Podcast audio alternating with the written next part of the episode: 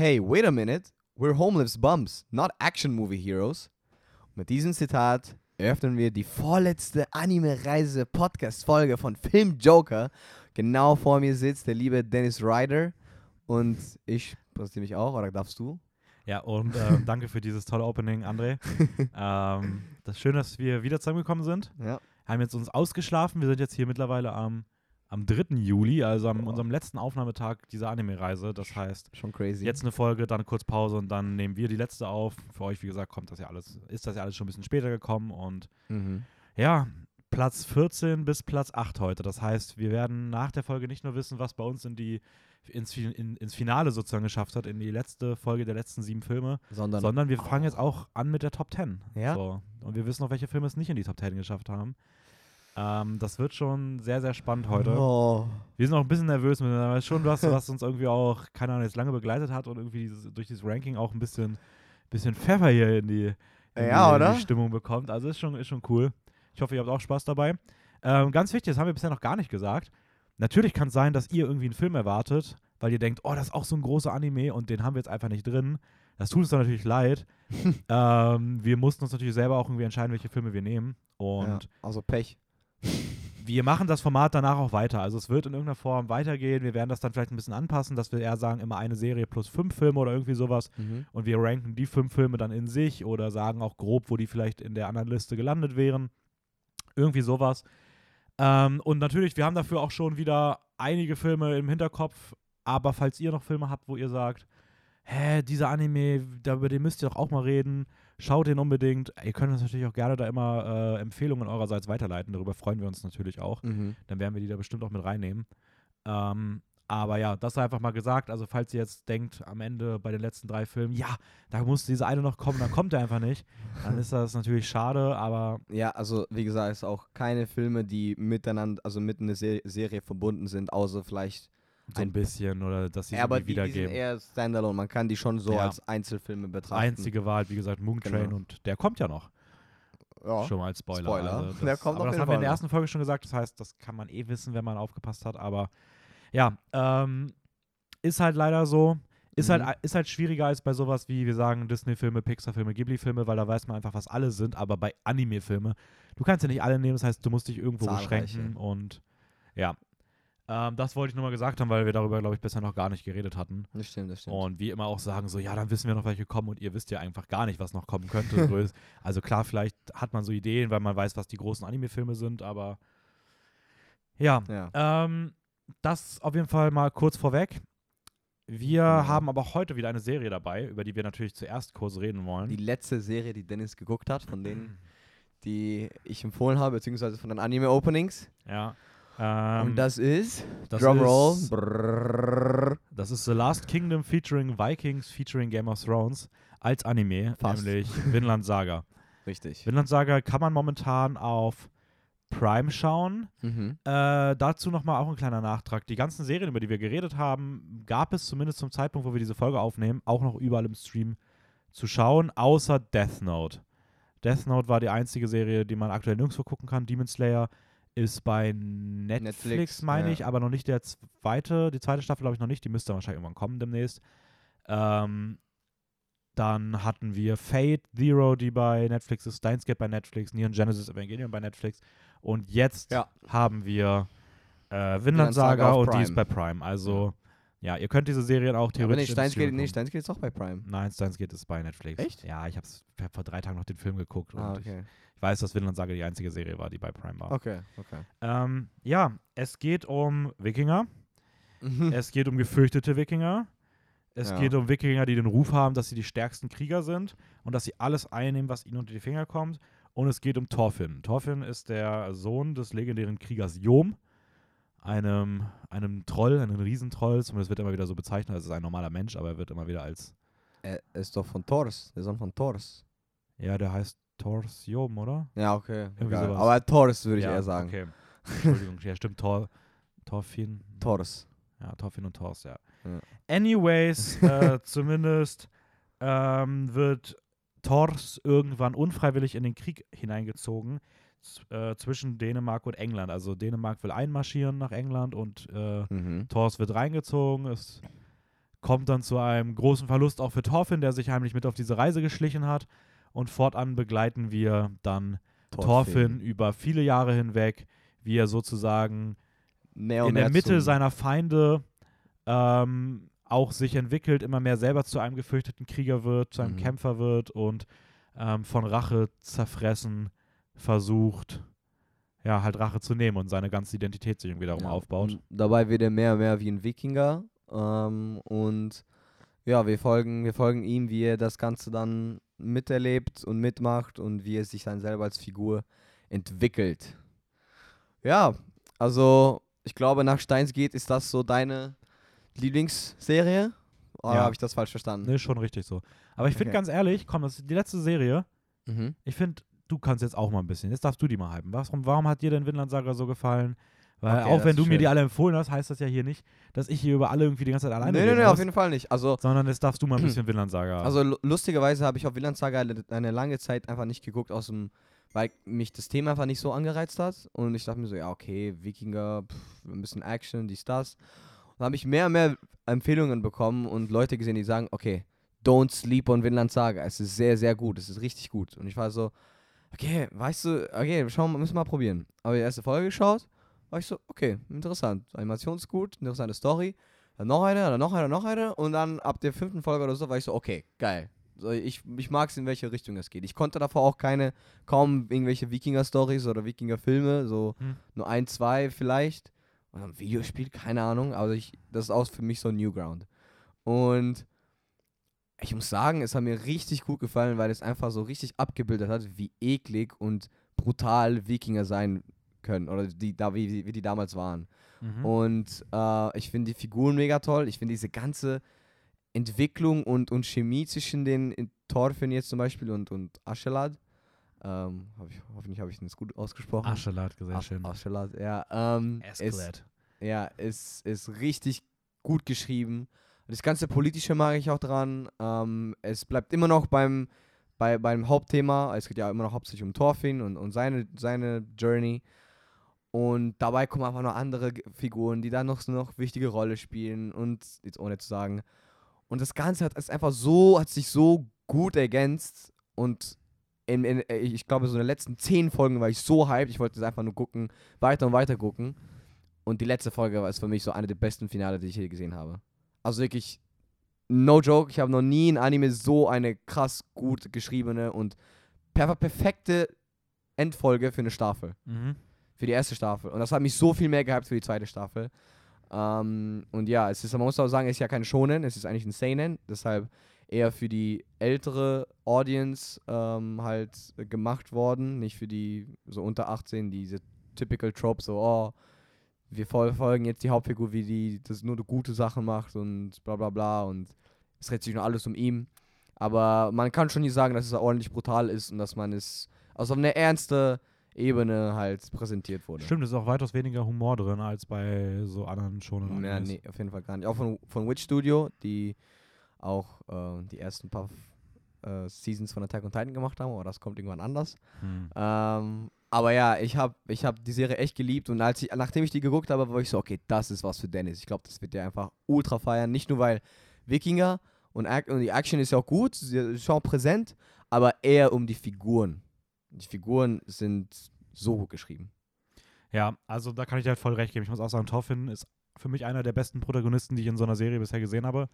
Ich kenne natürlich auch noch nicht so viel, aber er ist schon, bisher ist er, ich glaube sogar, ich würde ihn fast ganz vorne sehen, als reine Protagonistenfigur. Ähm, Ashelat ist Der Wahnsinn. der absolute Absoluter Wahnsinn. Ähm, die anderen Figuren sind alle cool. Ich fand keine Figur irgendwie nicht gut. Und es sind für mich halt auch die Figuren, die diese Serie halt wirklich hochheben. Eben. Weil die Story, muss man fairerweise sagen, wenn man ein bisschen Wikinger-Sachen so geguckt hat, deswegen auch Last Kingdom, Vikings und sowas, ähm, die, das ist schon wieder, das ist so ein bisschen wieder dieses Gewohnte, ne? Ein Junge, Mhm. der irgendwie so, ja, bei dem was passiert und dann Jahre später verfolgt man seine Entwicklung und seine Reise mit, von Rache getrieben. Das habe ich schon öfter bei sowas gesehen. Er macht das, die Serie macht das trotzdem cool, weil es halt auch, wie gesagt, dieses Politische mit einbringt und diese verschiedenen Gruppierungen gibt und man schon merkt, dass es da auch noch viel größer werden wird. Ähm, was mich dann wieder ein bisschen so an sowas wie, wie Last Kingdom erinnert hat. Aber das ist dann schon trotzdem interessant und das, das, die Story ist auch gut und die, die zieht Mhm. auch mit so. Vor allem, was ich halt richtig stark fand, ich finde, es gibt keine einzige Filler-Folge. Also Nee. nicht eine einzige Folge, wo ich sagen würde, die kann man irgendwie weglassen, sondern es ist immer, es arbeitet immer daran, die Geschichte weiterzuerzählen, Mhm. aber halt figurengetrieben. Und das finde ich, ist, es, es macht die Serie einfach auf einem, es- es hieft die Serie einfach auf ein extrem hohes Level hoch. Und du bist halt ab der ersten Folge eigentlich schon drin und du tauchst, wenn nur noch immer tiefer ein und Ja. es, es ist einfach von vorne bis hinten extrem gut geschrieben und ja, hat geile Musik, hat geile, Boah, ja, hat geile Animation. mhm. das Opening ist Ähm, auch heftig. Auch von, ja, ich ich finde beide von jedem jeweils, weil es gibt immer, sind 24 Folgen, oder? 24 oder 24. 24 ja. und jeweils bei der Hälfte, glaube ich, gibt es einen Switch in der Opening und Ending äh, Ja. Song. Aber Ich war bei beiden geil. traurig, dass es weg war, das erste, weil ich es so geil fand. Aber ich fand das zweite auch gut. Also gerade das, äh, das, das, das äh, Outro vom, also die Ending-Sequenz Mhm. vom zweiten hat mich halt richtig bekommen. Ja. Das ist halt, keine Ahnung, es ist, ist auch wieder sowas, so wenn da die Endmusik einsetzt, so ich, ich konnte nicht wegschalten. So, ich musste immer ganz schnell Mhm. zu meiner Fernbedienung greifen und Prime sagen, nein, bitte nicht übers, überskippen, übers Hören. Ja. Ähm, ja, ich, ich finde das, das Worldbuilding geil, weil es super realistisch ist. Ja, das war, ja genau, es, es basiert ja eigentlich auf diese ganze, äh, so eine richtige Wikinger-Story, oder? Ja, also so eine- dieses, aber es, äh, also, es hat mehrere Influences, so das, was diese Story irgendwie Ja, es ist schon, da, ist, da sind schon historisch viele, Ja. äh, viele relevante Orte drin, viele Mhm. relevante Ereignisse und sowas werden damit aufgearbeitet, ähm, die wie gesagt auch immer wieder in solchen Wikinger-Dingern vorkamen. Und da passt natürlich auch dieser sehr realistische, ähm, dieses sehr realistische Worldbuilding extrem gut zu. Und das sieht halt Ja. auch echt cool aus mit diesen grünen Wiesen und sowas. Ähm, Mhm. ja, keine Ahnung. Ich, ich finde auch die, die Animationen generell, hast du eh schon gesagt, sind super. In den Kämpfen, finde ich, merkt man schon, dass sie auch versucht haben, es ein bisschen realistischer zu halten. Die sind cool, Ja, die Kämpfe sind ja. auf jeden Fall geil, also wirklich geile Kämpfe, Mhm. aber jetzt nicht so flashy, over the top. Nee, so, soll es ja auch nicht. aber es passt halt hier extrem gut Ja. und demnach, ähm, nee, von vorne bis hinten richtig Starke coole, Serie. coole Serie. Ähm, bist, bist du auf die zweite Staffel gehypt? Ja, ich bin sehr gehypt. Der Trailer sah auch sehr gut aus. Also, falls Ja. ihr da die erste Staffel schon kennt, es gibt mittlerweile einen Tra Trailer für die zweite Season. Ja. Ähm, Und da, ohne jetzt groß was zu sagen, da wird anscheinend nicht so viel auf Action und sowas geachtet, sondern wieder noch mehr auf Figuren. Also Ja. Figurenentwicklung jeweils von Thorfinn auch. Finde ich auch nicht schlecht. Also, ich brauche auch nicht bei so einer Serie so viel Action. Ja. Wie gesagt, Steins Gate bisher die Nummer 1, da gibt es auch nicht viel Action. Ja. ja. Okay, Ja, ja wir das war nicht- jetzt unsere wir können uns letzte. nicht mehr länger drücken, wir müssen anfangen. Okay, dann. Achso, du fängst an. Oh Gott, Natürlich fange ich an. oh Gott, was kommt jetzt? Es kommt jetzt auf jeden Fall erstmal Platz 14. Ja. Ähm, ach genau, wenn ihr wissen wollt, wie genau wir dieses ganze Ding sortiert haben, falls das jetzt aus irgendeinem Grund eure erste Folge von denen sein sollte. Das wäre jetzt richtig dumm. In der ersten Folge haben wir das alles ausführlich erklärt, ähm, wie, wir, wie wir diese ganzen Sachen genau gerankt haben. Ja. Und ja, wir haben 49 Filme geguckt, wir ranken die und Raphael hat zusammengerechnet. Wir wissen beide nicht, was unser sozusagen gesamte Ranking ist. Hm. Und ähm, wir öffnen das jetzt hier live im Podcast. Und ja, wie gesagt, hört Ja. die erste Folge, wenn ihr das nicht mehr im Kopf habt, wie wir das gemacht haben. Ähm, genau, Platz 14 Also schieß los. ist Lou Over the Wall. Okay, krass. Ich hätte mit einem anderen gerechnet, aber ist nicht schlimm. Äh, Lou Over the Wall ist bei mir auf meinem Pla ist mein Platz 19. Ach, stimmt, da war ja was. Da musste ich ja auch. Ähm, damit 19 ist es ja, bei dir? Ja, nicht der schlecht. hat es gerade so in die Top 20 geschafft. Bei mir ist er auf 16. Ja, fast auf 16, bei uns insgesamt ist er auf 14. Ja, ist nicht schlecht. Ja, Lower the Wall. Ähm, Na, guck mal, ist doch schön, den darfst doch du vorstellen. Ja, ja, denn das war mein allerletzter Film, den ich geschaut habe von der ganzen 49-Serie, äh, Reihe. Und ich, es war so ein richtiger Feel-Good-Movie. Danach habe ich mich so, ich war ein bisschen, ein bisschen emotional geworden danach. Ähm, aber ja, worum geht's? In 2017 erstmal erschienen von Science Saru, wieder von der tollen Masaki Yuasa, den ich unfassbar liebe. Er ist der dritte jetzt, den wir von ihm haben. Ja, ja. Hoffentlich schafft es der andere in Top 10. Ähm, ja, worum geht's? Äh, in dem am Meer gelegenen Dorf Hinashi Town ist Kai Ashimotos Großvater einer der Einheimischen, die die Legende verbreiten, dass Meerjungfrauen in der Nähe der Insel der Meermenschen lauern und Menschen verschlingen. Da er angeblich Meerjungfrauen anlockt und damit den Tod seiner Mutter verursacht hat, wird im Ashimoto-Haushalt nur selten über Musik gesprochen. Trotzdem findet Kai, der, also der Sohn, ähm, tr- trotzdem findet Kai Trost darin, dass er auf seinem Laptop Beats in Schleifen erstellt und sie ins Internet hochlädt. Eines Tages wird er von seinem Klasskameraden angesprochen, die mit ihm eine Band gründen wollen und sie entdecken, dass es noch mehr Jungfrauen gibt, wie Lou, die Musik liebt und immer dann auftaucht, wenn Kai ein Lied abspielt. Sehr schön, ja. Die kleine Lou. Die kleine Lou, die Einfach, ist einfach ja, ist eine, ist, eine, ist, ist, ist eine tolle Figur. Ist eine, eine sehr, sehr süße, tolle Figur. Ja. Einfach immer am Würdest Lächeln. Würdest du jetzt Hauptfigur oder als Side-Character bezeichnen? Also, okay, der Film heißt schon Lou Over the Wall, Ja, das heißt ja nichts. aber sie ist ja am Anfang, würde ich sagen, Mirai heißt auch Mirai. ja, okay. ja, ja, aber da, da ist es Mirai nicht so präsent. Äh, nee, ich würde sie schon eigentlich schon an, also nicht die erste Hauptfigur, sondern die zweite Hauptfigur.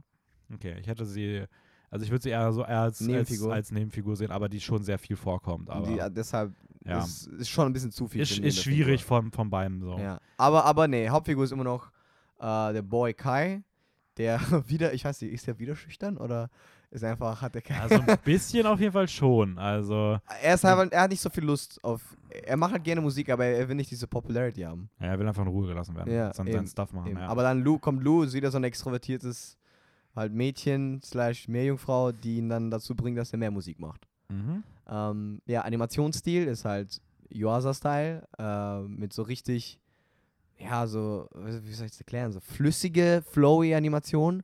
Passt auch ein bisschen zu dem ganzen Thema mit Wasser, weil hier, surprise, surprise, ist Wasser auch ein Hauptthema. Ähm, und ja, mir hat der Film richtig gut gefallen. Es ist so, die Songs sind auch richtig nice. Ähm, alles rund um das Thema ist, ist sehr, sehr cool. Und wie du schon mir, wir haben schon ein bisschen drüber geredet, es gibt einfach so kleine Momente, wo du dir denkst, okay, die, die Nebenfiguren sind nice und es wird dir was am Anfang vorgestellt oder angedeutet und dann wird es am Ende nochmal richtig aus dem Nichts so eine geile emotionale Szene gemacht. Ja. Ähm, jeweils mit den Nebenfiguren. Und das gibt einfach dem Film noch so einen kleinen Touch. Schönen Touch, finde ich. Ja, nein, auf jeden Fall. Also, ich muss auch sagen, ich, ähm, ich hatte was sehr anderes erwartet. Ich hatte eher so eine 085, also so eine Slice of Life äh, Romance irgendwie vielleicht eher erwartet. Und es Okay. war aber eher dann so ein absolut weirder Fiebertraum, so teilweise. Mit Wasser. Äh, ganz viel mit, Wasser. Mit, mit, mit ganz viel Wasser. Und mich haben beim Schauen immer wieder so, wie du auch gerade gesagt hast, mich haben so gewisse Sachen gestört. So, mich haben die nicht ausentwickelten Nebenfiguren teilweise gestört. Mich ha Mhm. haben Aspekte an der Handlung gestört. Mich haben, haben Aspekte an der Animation ge anfangs gestört. Ja. Aber das meiste davon hat der Film wirklich geschafft, beim Schauen so zu, wandeln. lösen. Ja. Also ich habe dann so gedacht, so, okay, die Animation, du hast halt diese extrem klassischen Hintergründe, die so sehr Mhm. ja, sehr normal gezeichnet sind wie ein Anime, sehr ähm, auch so eher so handgezeichnet, dunkle Farben, nichts Besonderes. Dann hast du schon diese super modernen Figuren, die auf einmal über diese Hintergründe laufen, was irgendwie Ja. schon so ein Bruch ist. Und dann kommen noch diese kindlichen, weirden, ganzen anderen Animationen rüber mit knallbunten Farben, super viel mit so Geometrie gearbeitet. Das stimmt. Ähm, also Wasser wird ganz oft so als Quader Blöcke. dargestellt so und sowas. Ja. Und also wirklich ganz, ganz viele geometrische Formen, die hier irgendwie vorkommen. Und ich muss sagen, ich habe aber mehr und mehr dann irgendwie gemerkt, dass das halt einfach so zum Leitthema dieses Films wird, der halt so auch thematisch immer mehr moderne auf klassische, also auf, auf also moderne auf Tradition treffen lässt. Und es Ja. halt auch ganz viel um diesen Konflikt zwischen Tradition und Moderne geht. Und Yuasa hier wieder mal einen Weg gefunden hat, das natürlich auch animationstechnisch abzubilden, indem er halt auch klassische Animationen versus möglichst moderne und abstrakte ähm, Animationen setzt. Ja. Und das ist irgendwie ziemlich cool wieder mal gelöst. Ich finde, den Typ, ich kann nicht, nicht genug loben. Also dieser Ty er schafft es immer so geile Sachen zu kombinieren und keine ich finde diesen Stil so cool, weil äh, du siehst das Gefühl nicht mehr so oft so äh, heutzutage, dass du irgendwie so einen Animationsstil so halt raus so in sich, so heißt es, sich selber dann wahrnimmt und dann jeweils so richtig crazy Sachen mit, äh, mit der Animation macht. Ähm, und ich finde, das ist eine tolle Inspiration, wenn du, wenn man sich jetzt mehr für Animationen sich interessieren will und einfach generell da sich mehr reintauchen will und selber sich entwickeln will bei, bei Animieren. Ja. Also ich finde, das ist ein echt ein einzigartiger und sehr coolen Stil, den, den er Ja, hat. er, er, er bricht halt so krass mit diesen Codes auf, die Ja. Animes halt nutzen, um Sachen zu zeigen. Und er zeigt halt, ich kann das auch in anderen Formen abbilden. Genau, genau. Und das ist halt irgendwie total beeindruckend so. Und ich muss Feier auch sagen, das ist so extrem. für mich das gewesen, was mich bei dem Film auf jeden Fall am meisten mitgerissen hat. Ich fand die Figuren auch cool. Ich ähm, muss aber sagen, dass die einzige Sache, die bei mir so ein bisschen geblieben ist, die den Film auch dann nicht ganz nach oben zieht, Mhm. sondern ein bisschen runter, es ist trotzdem, egal wie krass es visuell immer wieder sich ausprobiert und experimentiert und sowas, es ist schon eine sehr 0815-Handlung. Ja, ja, so, schon. Und schon. ich finde, das fällt immer dann gerade besonders auf, dass die Handlung wirklich nicht viel hergibt und eigentlich auch ein bisschen langweilig wäre, wenn die Animationen gerade mal nicht voll frei drehen. Mhm, So, wenn die mhm. Animationen so ein bisschen zum Erliegen kommen, dann denkt man sich, habe ich mir zumindest immer gedacht, so, okay, ja, okay, die Handlung ist schon ein bisschen dünner so. Also da ist jetzt nicht so viel drin. Ja, aber dafür sorgt dann diese ganzen Nebenfiguren oder die ganzen anderen ähm, Sachen, die in, in, gefühlt in der letzten Stunde auf einmal auftauchen und das Ganze in so eine, so eine schöne so Richtung sich Ja. entwickelt. Aber ich finde, die Nebenfiguren kommen halt auch eigentlich erst in den letzten 20 Minuten richtig zum Tragen. Ja. So, also die, das Finale ist großartig. Also das Ja. gesamte, die letzten 20 Minuten haben Ja. tolle Momente, starke Momente von den Nebenfiguren, ähnlich wie wir es auch gesagt hatten bei I Want to Eat Your Pancreas, Mhm. dass wir wirklich aus dem Nichts Nebenfiguren nicht große Momente bekommen, aber wichtige Momente bekommen, die ähm, auch so rückwirkend dann ganz viel Verhalten, was man vorher gesagt hat, Mhm. rechtfertigen und auch zeigen, warum sie teilweise vielleicht so ein bisschen schweigsam waren oder man so nicht viel Tiefe bekommen hat. Und das macht der Film extrem stark. Und was Yuasa halt einfach wie kein zweiter kann, ist so Special Music Moments zu Ja, erzeugen. ja. Und ich, mir hat's bei Ride Your Wave war es mir ein bisschen zu viel, Mhm. aber hier dieser eine Mhm. große Musikmoment am Ende ist so toll und auch am Anfang gibt es so eine Szene, wo einfach aus dem Nichts die Hauptfigur so ein bisschen anfängt zu tanzen, dann kommen so die, die Credits und so. Ja, ja. Das sind schon geile Momente und für solche Momente, die, die kann er halt einfach wie kein zweiter. Boah, ich kriege jetzt wieder Gänsehaut. Ja, Weil das, es das wird wahrscheinlich jetzt bei dir dauerhaft sein, weil Ja. kommen ja noch ein paar gute Filme. Ja. Also Ähm. nee, Lower the Wall, sehr, sehr empfehlenswert. Ähm, auch generell, ich finde, das ist auch so ein, du, man kann auch, wenn man jetzt nichts von Yuasa kennt, man kann auch mit Lower the Wall einfach einsteigen, weil ich glaube, da gibt es ein bisschen von allen, von allen in seinen Filmen drin. Dieser Fever Dream von Mind Game, viel mit Wasser wie bei Ride Your Wave und dieses Chaotische wie bei Night is Short. Ja, ja, also Lure of the Wall ist übrigens beim Animalist nur auf Platz 2064 Das und ist damit ganz, ganz fast auf den letzten Plätzen irgendwo. Richtig, keine Ahnung, also weiß nicht, was bei denen falsch ist, aber Ja, die sind nicht die größten Fans von Yuasa aus irgendeinem Grund. weiß auch nicht. Okay, Die haben, Platz, die haben keinen Geschmack. Platz 13. Oh, den darfst du jetzt gleich vorstellen. Warte, mal sicher gehen, dass es 13 ist. Ja, es ist 13. Und das ist Paprika. Paprika. Also Ja. Paprika ist ein tolles Gemüse. Ähm, und bei mir auf Platz 17. 17 bei dir, bei mir auch. Krass. Ja. Wo war nochmal bei dir Millennium Actress? Äh, bisschen weiter hinten, bei 28. Also elf Plätze weiter hinten. Okay, haben tatsächlich zwei Punkte haben dazwischen nur gelegen. Bei mir war er auf acht. Ja. Zwei Punkte zwischen Platz, was war der? Der war Platz 15, ne? Ja, Zwischen Platz 15 15 und Platz 13. 13. Ja, Ja, okay, ist okay. Gibt auch Sinn. Aber krass, weil ich hätte nicht gedacht, dass Paprika tatsächlich der erste ja, ich ähm, weiß, dass du das. Satoshi. Kon-Film gewesen wäre. Den Ja, jetzt haben. kommt der zweite Satoshi Kon-Film. Ja, dieses Mal aus dem Jahr 2006. Mhm. Ähm, oh, ich muss immer die schwierigen vorstellen, diese komplexen. Also Paprika ist Inception als Anime. der Ähm, OG Inception. Der OG du? Inception. Ja, Und ganz, ganz wichtig. es wird eine Maschine erfunden, mit der Therapeuten die Träume ihrer Patienten ansehen können und auch mit diesen in Kontakt treten können als Therapiemaßnahme. Mhm. Ähm, die noch nicht freigegebene Technologie wird dann aber gestohlen und es bricht das pure Chaos aus, als eine Gruppe von Menschen versucht, diese zurückzuerlangen und dafür in die, in die Träume ein, also in Träume eintaucht und versucht, dem Geheimnis auf, die, auf den Grund zu gehen.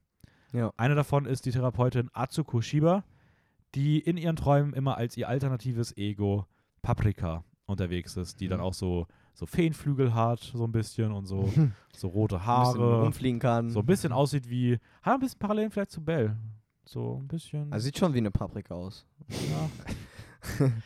ähm, ja, also es geht halt um das Eintauchen in Träume, um Interaktion in Träumen, in Träumen Geheimnisse suchen Mhm. und das macht so eine Therapeutin mit so einer anderen, ein bisschen mit so einem, wirkt auch wie so eine kleine Organisation, die machen das zusammen und ja, deswegen, also es gibt viele Parallelen schon zu Inception. War tatsächlich einer der, der früheren Filme, die ich geguckt habe, ist schon bei mir recht lange her. Mhm. Ähm, demnach fällt, fällt mein Skript bei diesem Film immer noch sehr dünne aus.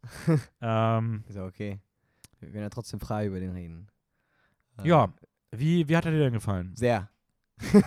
also sehr, sehr gefallen. Ich war, es war mein erster Satoshi Kon-Film, den ich geschaut habe. Äh, Den kanntest du aber auch vorher schon, ne? Bevor wir das Projekt ja, angefangen ja, haben. ich ne? habe ihn schon einmal davor geschaut, sogar mit Raphael zusammen. Ähm, und da muss ich sagen, da habe ich dann offensichtlich nicht gut aufgepasst, weil mir zu spät aufgefallen ist, dass Paprika ihr alter Ego ist. Eieiei. Und das, das wird man schon in den ersten fünf Minuten irgendwie gezeigt. Mhm. Aber nee, ich fand den Film toll. Es ist dieses Mindfuck Träume Sachen, wo, wo wie auch wie das ausrichten kann, wie er hier Bilder irgendwie miteinander verbindet und wie man von Szene zu einer anderen kommt. Und das ist einfach, allein schon die ersten zehn Minuten macht, macht einen so, so halt Bock auf mehr, dass du einfach nur, nur die ganze Zeit aufpasst und auf diese Reise mitgehst. Und es ist cool, weil am Anfang hast du auch ein bisschen le dieses leichtes, ähm, mysteriöses, müssen herausfinden, woher, äh, wer diese ganze, ja, wer in den anderen Träumen halt ähm, sich reinschmuggelt. Ähm, und dann später wird es halt richtig abgefuckt. Also richtig crazy. Jetzt nicht so abgefuckt im Sinne von, boah, brutal oder weiß das ich. Aber ich würde trotzdem sagen, dass hier auch so ein Horroraspekt ist. Oh ja, auf jeden weil, Fall. Weil hier. Also, da müssen wir gar nicht drüber reden. Also, ganz kurz. ja, Der Horroraspekt, also, ich finde, das ist der Film mit dem größten Horroraspekt. von allen seinen Ja. Filmen. Also, er, der Okay. Film hat, hat so verstörende Szenen mit Ja. Puppen, Ja. die ich übelst scary fand. Und es hat diesen einen Shot mit einer Hand und einem Körper. Boah. Ja, Und dieser Shot, ey, werde ich nie wieder vergessen. ich fand den dermaßen scary aus dem Nichts und übelst haunting. Also, Ja, aber auch diese Puppen, wenn wir sich umgedreht haben. Mit den das Ding ist, aber beim, beim Schauen denkt man sich ja manchmal so, okay, was passiert gerade? Aber man soll sich einfach nur drauf einlassen. Man muss einfach nur hingucken und sagen, okay, ich akzeptiere es einfach. ja. Ja. Wie fandest du die Figuren eigentlich? Ähm, ich muss sagen, ich fand die Figuren eigentlich alle ziemlich cool. Mhm. Gut geschrieben. Gerade Paprika fand ich toll, aber es ist auch nicht die Figuren, die mir alle so krass im Kopf geblieben sind. Also ich Okay. fand die schon gelungen. Ich würde jetzt auch sagen, da war jetzt nichts Schlechtes dabei, Mhm. aber es ist jetzt auch nicht so outstanding gewesen, dass es Figuren sind, über die ich vielleicht noch in Jahren nachdenke. Wie gesagt, außer Paprika, die fand ich halt echt cool. Aber ich mochte auch so, wie diese, wie dieses Geheimnis behandelt Mhm. wurde und wer, wer wie verantwortlich für was war und sowas. Das fand ich halt auch alles stimmig und auch da die Entwicklung der Figuren. Also das ist alles rund gewesen. Ja. Ähm, ich fand auch die Animationen sahen cool aus. Ich muss sagen, eine Sache, die mich noch sehr positiv überrascht hat, ja. ist auf jeden Fall der, der, der Score, also die Musik. Das Score, dieses so ein bisschen Videospielmäßiges. Ja, es war so sehr krass elektronisch und Ja, sowas. Das ja. war schon was sehr Besonderes. Ähm, übrigens von Susumu Hirasawa, der hat auch schon die Musik für Millennium Actress gemacht. Mhm. Ähm, und ja, war großartig. Ja. Ähm, ja, übrigens auch noch wieder von Madhouse. Ne, weil Ah, okay. Ich muss es nur noch die ganze Zeit unterschreiben, weil wir haben viel zu wenig erwähnt, wie viele Filme Madhouse gemacht hat. Und das sieht man, glaube ich, also die machen auch sehr, sehr verschiedene Stile von Animation, aber die Animation ist hier auch großartig. Also die, Ja. die passt auch zu der Zeit, wo sie released wurde und ja, das ist, das ist sehr, sehr, sehr gut gelungen. Ja. Ähm, Ähm, eine Sache, die, ich, die mich ein bisschen rausgerissen hat manchmal ist, mhm. der Film hat eine sehr weirde Grundstimmung ab und an. Okay. Also so einfach so, dass du denkst, so, okay, ist alles ein bisschen bizarr und seltsam. Ja. Und auch hier wieder ist nur so was Subjektives gewesen, aber in meinem persönlichen Geschmack war es mir teilweise ein bisschen zu Zu- weird, einfach in der Grundstimmung, ohne dass ich das so komplett gefühlt habe. Es war einfach eher so eine, so, okay, wir geben dir jetzt vor, wie weird es ist. mhm. Und ich dachte mir, ich, für mich war es einfach ein bisschen zu viel, ohne dass ich, also es war ab, ab und an einfach ein bisschen zu absurd. Also ich, Okay. fand, ich, ich fand es irgendwie ein bisschen zu frei, zu absurd. Ich gerade so auch Richtung Finale, Ja, glaube ich, gab es so ein, zwei Momente, Finale. wo ich dachte, okay, ist alles übelst bizarr und Ah, ich glaube, so, so ich, es soll wollte 100 Pro sein. so, Natürlich ja. ist es auch voll, ist auch gut, dass es so ist, ja. aber das war eher so, in meinem persönlichen Geschmack war es mir dann einfach wieder ein bisschen zu absurd. ist ja okay. Wa- Was für mich halt auch dafür sorgt, dass Paprika bei mir auch Nur auf 17. der nur auf ja. 17 ist und auch damit der auch ein bisschen Abstand der schwächste Satoshi. Kon ist. Ähm, was trotzdem noch super ist, weil der Film ist, glaube ich, trotzdem noch in meinen Top 300 All-Time-Filmen so und das ist der Ja. 17 platzierteste Anime von dieser Liste. Du hast dann aber Also- auch, bevor wir diese äh, Podcast-Folge, diese äh, 449 Anime äh, beschlossen haben, hast du den auch schon mal gesehen. Oder? Oder nicht? Oder täusche ich mich dann? Äh, ich glaube nicht. Okay. Nee, habe ich nicht. Ich, hab, Okay, äh, ich hatte andere Filme schon vorgesehen, aber den hatte ich vorher noch Okay, nicht okay, gesehen. okay, okay. Ähm, Weil es würde mich interessieren, ob dir denn jetzt besser gefallen hat oder nicht. Aber nee, also mir hat mir jetzt gut gefallen, aber er hat auf jeden Fall dafür gesorgt, dass ich Inception noch ein bisschen schlechter finde. ja, das Ding ist halt auch, ist ich gut, finde, weil, ja. ich finde, bei Paprika sieht man halt, wie gut man in einer Handlung, wo es darum geht, in Träume reinzugehen, bla bla bla, Sachen zu machen, wie gut man halt Traum und Realität miteinander kann. vermischen kann. ja. Ich finde, das gelingt hier groß. Jetzt kann man natürlich sagen, ja, bei Inception, Inception will ja, dass alles nur wie die Realität wirkt. Ja, okay, Lack, dann mach halt nicht ein Traumsetting auf. So. Eben. Also es gab ja genug Szenen, wo man das auch viel, wo man viel freier da rein hätte gehen können. Und so, wo das noch nicht darum ging, dass das super realistisch wirkte. Und da war das Maximum, was die machen konnten, einmal die Welt umklappen. Und das war es gefühlt. Also ich finde schon, da, da gibt es auch bei Inception coole Sachen und der hat da auch einen eigenen Weg gefunden, die Handlung zu erzählen so. Aber ich finde schon, dass Inception sehr wenig aus seiner Grundprämisse macht und E- Paprika eben. fast schon ein bisschen zu viel aus seiner Grundprämisse macht, aber auf jeden Fall voll daran, daran aufgeht. Und so muss das eigentlich sein. Ja, ja, und ähm, äh, ich weiß nicht, ob du bemerkt hast, aber es gibt auch gewisse Szenen aus Paprika, die fast eins zu eins irgendwie zu dem Inception wieder zu sehen sind. Also wirklich zum Beispiel diese eine, ähm, wo er den hinterher rennt in so einen roten, mit so einem roten Teppich in so einem Hotel, glaube ich, ist Mhm. es. Das Ja. ist von Paprika. Das ist von Paprika. Ja, also, ja, keine Ahnung. Also ich muss auch sagen, ich will jetzt gar nicht so einen großen Hate aufmachen, aber wenn man sich mehr mit Nee. Film beschäftigt, dann wird irgendwann Nolan leider Gottes. Ja, man, man erkennt, dass Nolan einfach sehr viel zusammen kl kla Ja. nicht klaut, aber sich zusammen inspiriert. Und ein bisschen zu viel inspiriert. Und gerade die Aspekte, die ich an ihm immer sehr geschätzt habe, wo ich dachte, boah, das ist gerade was sehr Geiles an seinem Film und voll das kleine Detail. Und nicht mal die sind meistens irgendwie von ihm, sondern dann irgendwie Eben. Irgendwo anders schon mal sehr zentral her. Ähm, das finde ich immer ein bisschen schade. Vor allem, er nimmt auch immer Sachen, die sehr unbekannt sind. Das ist natürlich irgendwie cool, aber es ist auch nicht so, dass er in seinen Filmen dann darauf aufmerksam macht, dass das daherkommt. Ja. Das heißt, es ist schon so, dass er irgendwie Sachen, die er cool findet und sich so denkt, ja geil, das kennen jetzt noch nicht so viele, das kann ich jetzt nochmal in meiner Version zeigen. Und jetzt könnt ihr, lieber Zuschauer oder Zuhörer, sagen, dass ihr jetzt Paprika kennt. Das heißt, ihr werdet darauf auf aufmerksam. Ja. ähm, ein Funfact noch. Ja. In dem Film gibt es eine Szene, in der man diverse Kinoplakate sieht. Und diese Kinoplakate sind Mm. Ja. äh, Perfect Blue, Tokyo Godfathers und Millennium Actress, er also seine anderen drei Er Filme. macht so References. Filmen. Ist das doch sein letzter Film, der den rausgemacht, rausgebracht hat, oder? Ja, Paprika war sein letzter Film. Boah, schade. Ei, ei, Satoshi Kon, rest in peace. Einfach ein. Man kann schon jetzt von so einem Genie sagen, oder? Ja, auf, je na, auf jeden Fall. Ähm, ist bei My Animalist auf Platz 513, ist damit so im Mittelfeld. Mittelfeld eher. Ja, ist tatsächlich wahrscheinlich, Ja. ist okay, finde ich. Ja. Also, Ist okay. ja, ähm, das war Platz 13. Jetzt bin ich wieder dran. Mhm. Platz 12. Wir nähern uns und nähern uns an die Top 10er. Boah, kann ich jetzt über diesen Film reden oder nicht? Platz 12 ist, nein, Welchen? Akira. Wir brechen damit, dass immer die andere Person bei den großen Unterschieden ja, ich die wusste, Filme vorstellen darf. ich wusste, dass es jetzt la langsamer kommen soll. Aber. Platz 12 Akira. Ähm, das wird jetzt gleich wieder ein kleines Streitgespräch. Nein, Spaß. Nein. Bei Echt? mir ist er Platz? auf Platz äh, 27, ein Platz hinter Mirai. Ein Platz hinter mir Ein. Platz hinter Mirai. Das war der Film, wo ich Wow. meinte, da wirst du dich wahrscheinlich aufregen, wenn du hörst, was hinter Mirai ist. Platz hinter mir rein. Okay, schon heftig, dass du nicht eine Ahnung hast, aber. Äh, nein, äh, mein Platz 2. Ja, hab ich mich. Ich, ich habe ich hab über, hab überlegt, ob auf 1, 2, 3 waren so die Guesses, wo ich dachte, dass der sein müsste. Also Platz Top 3 zwei. war klar, dass er bei dir ist. Platz 2. Akira. Wow. Ich darf sogar über den reden. Wow, okay. Heftig. Also. Aber ganz kurz, ernst gemeint, so wie bei In This Corner of the World, es tut mir natürlich sehr leid, dass der Film es nicht in die Top 10 geschafft hat. Ist schon, schon schade bei denen. Wenn wir, wenn so man für so einen Film richtig liebt, ist schon Ja, natürlich es- schon ein bisschen schade, wenn die andere Person das dann ein bisschen ist okay. weniger ist okay. mag und der deswegen Weil- jetzt leider nicht in die Top 10 bei uns gekommen ist. Mhm. Krass. Bei uns Mhm. beiden die Platz, die Nummer 2 nicht in die Top 10. Ja. Ist auch irgendwie, ist irgendwie auch schon wieder so. Ja, ist schon crazy. Scheiße, hätte ich mal auf einen anderen Platz gesetzt. Vielleicht wäre das Corner of the World auf einmal bei dir viel besser gewesen. Okay, Nein. Akira. Akira, erstens in 1988 erschienen, also ganz, ganz äh, früh.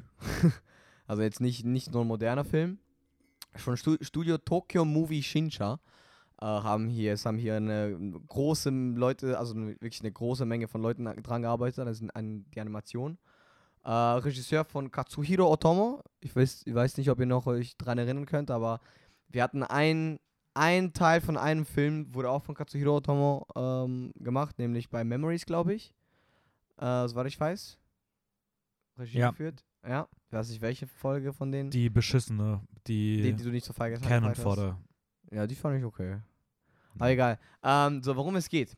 Japan, 1988. Eine von einem Jungen mit übersinnlichen Kräften verursachte Explosion erschüttert die Stadt Tokio und zündet die Lunte, die zum Dritten Weltkrieg führt. Um weitere Zerstörungen zu verhindern, wird er gefangen genommen und in Gewahrsam genommen und man wird nie wieder von ihm, äh, von ihm hören. Jetzt, im Jahr 2019, steht an seiner Stelle eine restaurierte Version der Stadt, die als Neo-Tokio bekannt ist. Ein Gebiet, das von Bandengewalt und Terrorismus gegen die aktuelle Regierung geprägt ist. Hier führt Shotaro Kaneda die Capsules an, so heißt deren Gang, deren Biker-Gang. Äh, eine Gruppe von Außenseitern, die dafür bekannt sind, dass sie große, speziell angefertigte Motorräder fahren und sich in ständigem Konflikt mit den Rivalen der Clowns befinden. So, das ist mal der Anfang. Mhm. Das ist der Anfang von Akira. Ähm, ja, und es kommt dazu, ist, es ein Spoiler oder darf man schon, darf man schon so ein bisschen sagen? Ähm, es, es gerät ein. Unfall. Ja. Es geht ein Unfall zwischen einem ein, ähm, guten Kumpel von Kaneda aus, aus derselben Gruppe, nämlich Tetsuo, äh, der da mit einem Government-Experiment äh, halt in, in diesen Unfall scheidet oder wie die, die äh, Er gerät dadurch auf jeden Fall, also er hat einen Unfall und er fährt auf ihn zu. Ja, und er gerät daraufhin in ein, mitten in das Zentrum eines großen Regierungsprojekts. Genau, genau. Und dadurch kriegt er komische supernatural Kräfte, die er dann selber nicht kontrollieren kann und wird dann automatisch, also wird er direkt von dem, von dem Staat bzw. von dem Government festgenommen, damit er halt überwacht wird, kontrolliert wird, äh, analysiert wird, was mit ihm passiert. Und da entwickelt sich die Geschichte in eine sehr, sehr, sehr krassen ähm, psychological, supernatural Richtung. Ja, wo man auch sagen muss, dass da dann natürlich auch der Ganganführer Kanada ähm, und die Rebellionsbewegung, die es so Mhm. gibt, sehr zentral Ja. auch mit reingezogen werden. Ja, und die, die wollen natürlich Tetsuo retten. Und ja, es ist nicht so einfach, wie man es denkt. Ja. Ähm, Akira, boah, wann hast du den geschaut? Du ich habe den, recht in der Mitte irgendwann geschaut. Ja, ich habe den ganz, ganz hat, das war auch einer der Filme, die ich schon kannte. Ich hatte den irgendwann schon mal gesehen. Da fand ich den auch so, ja, fand ich den ganz gut, aber jetzt nicht richtig krass. Mhm. Äh, ich habe mich dann sehr auf den nochmal gefreut, weil auch ja viele meiner Filme, die ich vorher schon gesehen hatte, jetzt deutlich besser geworden sind. Mhm. Und das ist der einzige von denen, bei dem ich sogar noch einen halben Stern runtergegangen bin.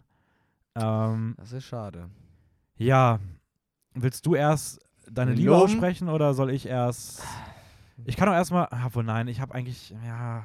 Nein, du komm, du darfst, du darfst. Was, warum hat dir der Film, warum ist er nur Also erstmal ganz kurz, ich finde, es ist auf jeden Fall ein unfassbar wichtiger Film. Okay. So, das möchte ich mal vorweg sagen. Ja. Aber ein wichtiger Film ist nicht immer per se gleich ein Meisterwerk. Das ist, okay.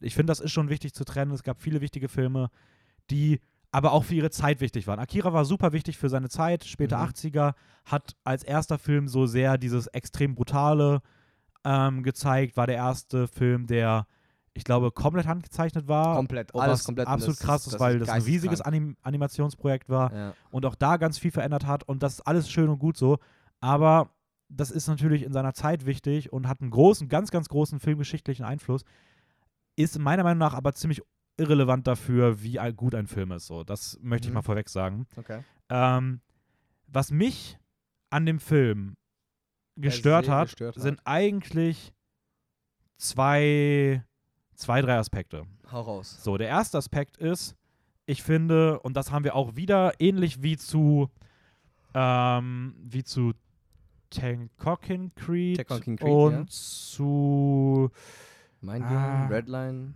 nee, ich glaube eigentlich, ich weiß nicht, bei wem wir es noch hatten. Wir hatten das Thema auf jeden Fall schon öfter, aber auf jeden Fall bei Tekken Creed.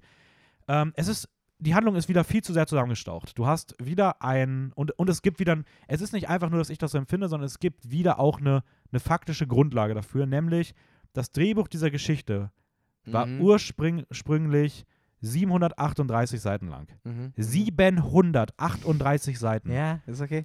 Das sind, das war auf, als, als, das war, ja, keine Ahnung, das ist eine, ich glaube, es war entweder eine Manga-Serie vorher Mhm.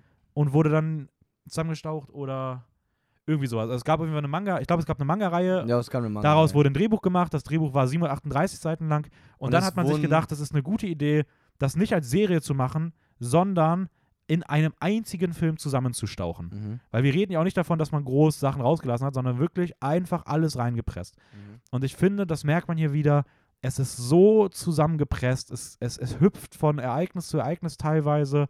Es kriegt auch Sachen nicht gut verbunden, es kriegt meiner Meinung nach auch starke Pacing-Probleme bei gewissen Sachen. Gerade in der Mitte gibt es eine recht große Einbruchsequenz, da pass passiert was parallel noch und diese beiden Sachen, wie sie gegengeschnitten sind, das steht sich irgendwie gefühlt beides komplett im Weg und das als Serie, wo die beiden Sachen einzelne Folgen sind und man Mhm. dann merkt, dass die parallel, das hätte viel, viel besser funktioniert als als Film. Okay. Das ist so meine erste, mein, meine erste Kritik. Valider Punkt. Ähm, meine zweite ist, ich mache mal das, das Relevante, das Größte, was ich habe als letztes. Mein zweiter ist, Mhm. ich finde die Skalierung des Konflikts irgendwie ein bisschen random. Es beginnt halt super bodenständig mit so einer kleinen Motorradgang und einer kleinen Bar. Ja. So, dann werden selbst so die Aufstände mit dieser Rebellion auch eher so als so kleine Phänomene gezeigt. Also, Mhm. ja, du hast so eine Szene in der Nacht, wo irgendwas mit roter Farbe auf eine Straße geschrieben wird. Alles irgendwie klein. Und im Finale, so aus dem Nichts auf einmal, ist das so ein riesiger Krieg. So, es gibt auf einmal Lasersatelliten und so weiter. Also, ich finde, die Skalierung von der Film eröffnet sich mit diesen bodenständigen, authentischen Problemen, die ja irgendwie auch relevant sind, weil es halt um so, so zentral auch um so einfache Menschen geht, die sich auflehnen wollen gegen den Staat. Mhm. Und das ist irgendwie so toll erzählt, auch mit dieser Rebellionsgruppe. Und für das Finale, weil man halt wieder nicht das natürlich entwickeln kann, wenn du das halt über eine Serie entstehen lässt in die Richtung, wieder schön und gut. Aber wenn du das halt natürlich runterbrechen musst, dann switcht das halt im Hier und also von einem auf den anderen Moment so krass in dieser Skalierung der Größe von, ey, okay, es gibt diesen spannenden kleinen politischen Konflikt zu, okay, es geht anscheinend um die äh, riesigen Krieg, um das ganze Land und Ja. Laserwaffen im Weltall und sowas.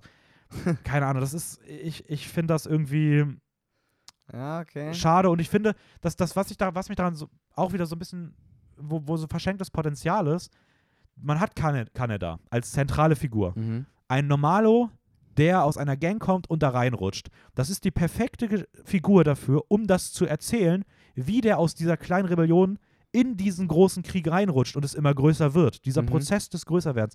Das durch ihn zu erleben, wie man sieht, wo er angefangen hat und wie er immer mehr in dieses Große reinrutscht, das wäre so eine spannende Geschichte gewesen. Und der Film sagt, okay, wir nehmen die ersten fünf Minuten dieser Reise und die letzten fünf Minuten, aber den ganzen Weg schneiden wir weg.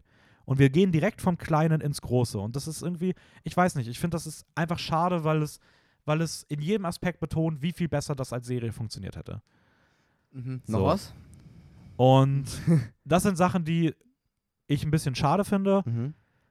Wo aber der Film immer noch auch gut funktioniert so. Also es ist immer noch, weil er halt so abgefuckt ist und so geile Bilder erzeugt und sowas. Mhm. Und gerade Tetsu und Kaneda beides geile Figuren sind, die Extrem geile Figuren. die eine, die, die richtig, also das, das, das Finale ist auch absolut episch. Also wenn man sich auf das einlassen kann und das hinnimmt, dass vielleicht der Weg halt ein bisschen gehetzt wirkt, das Finale funktioniert schon krass so. Mhm. Also das will ich gar nicht dem Film absprechen. Das ist wirklich äh, ganz, ganz, ganz, ganz große Liga.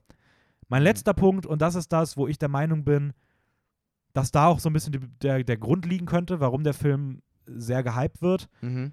ich glaube, und das soll jetzt gar nicht so, es klingt fast ein bisschen selbstverliebt nach dem Motto, ich erkenne das und andere vielleicht nicht, aber ich gucke halt auch einfach sehr viel. Und ich glaube auch, dass der Film das auch so ein bisschen intendiert hat. Sehr viele Sachen in dem Film sind ganz klare Referenzen an große Filme zu der damaligen Zeit, Mhm. zu der Popkultur aus der damaligen Zeit. Ähm, also er nimmt einfach eh schon sehr viele Hype-Momente aus, diesem, aus dieser Zeit auf Mhm. und bündelt die in sich.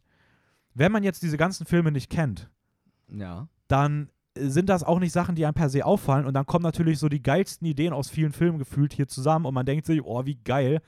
Aber wenn man die Sachen halt alle kennt, dann ist es halt nicht mehr so ein, oh, wie geil, was hat der Film für geile Ideen, sondern es ist eher so, ah, okay, das ist aus dem Film, das ist aus dem Film, das ist aus dem Film. Ka kannst du mal ein paar Beispiele? Und Beispiel? ja, mache ich gleich. Und Okay. Filmreferenzen, möchte ich auch sagen, sind per se nichts Schlechtes. Ich finde, Ghost in the Shell hat beispielsweise auch sehr viel an Blade Runner. Mhm. Ähm, Once Upon a Time oder Quentin Tarantino per se macht immer wieder sehr viele Referenzen an sich selbst. Aber ich finde, die machen oft ein bisschen mehr daraus, Mhm. ein bisschen mehr, mehr Eigenes daraus oder arrangieren das neu. Oder es ist eine Anlehnung an einen Film. Ich hatte das noch nie wie bei Akira, Das, dass das, also wirklich, das, ich habe das Gefühl, ich habe immer noch nicht die Hälfte gesehen von den Sachen, was da noch an Referenzen drin ist, weil das war ein Sammelsurium, das habe ich noch nie erlebt in einem Film. Ich habe mal ein bisschen was rausgeschrieben. ja. Also, Worldbuilding, ganz starke Einflüsse von Blade Runner. Wieder Okay. dieses, ja, ich, die Stadt heißt ja auch Neo-Tokio und es geht wieder um so ähm, ja, Cyberpunk ein bisschen, aber du hast auf jeden Fall wieder dieses, Ja, diese Sci-Fi Dystopian City, also sehr viele sehr Parallelen dunkel. im ja. Worldbuilding zu Blade Runner. Ist ja Mhm. okay.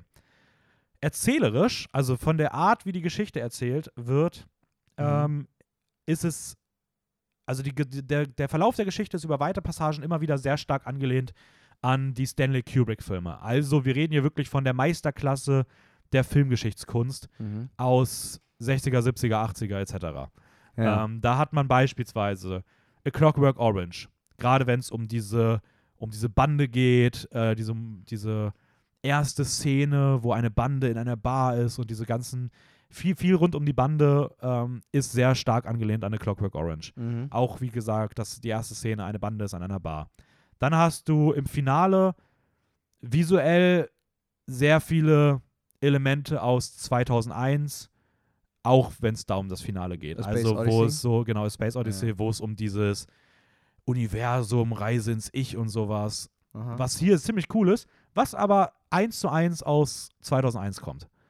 Okay. Dann hat man Dr. Strangelove, auch wieder ein Kubrick-Film. Wir reden hier alle, aktuell nur von Kubrick-Filmen. Aha. Dann Dr. Strangelove, wenn es darum geht, wie das Militär sich mit der Gefahr hinter Akira Tetsuya beschäftigen muss, auch mit der Parallele zu ähm, Atombomben.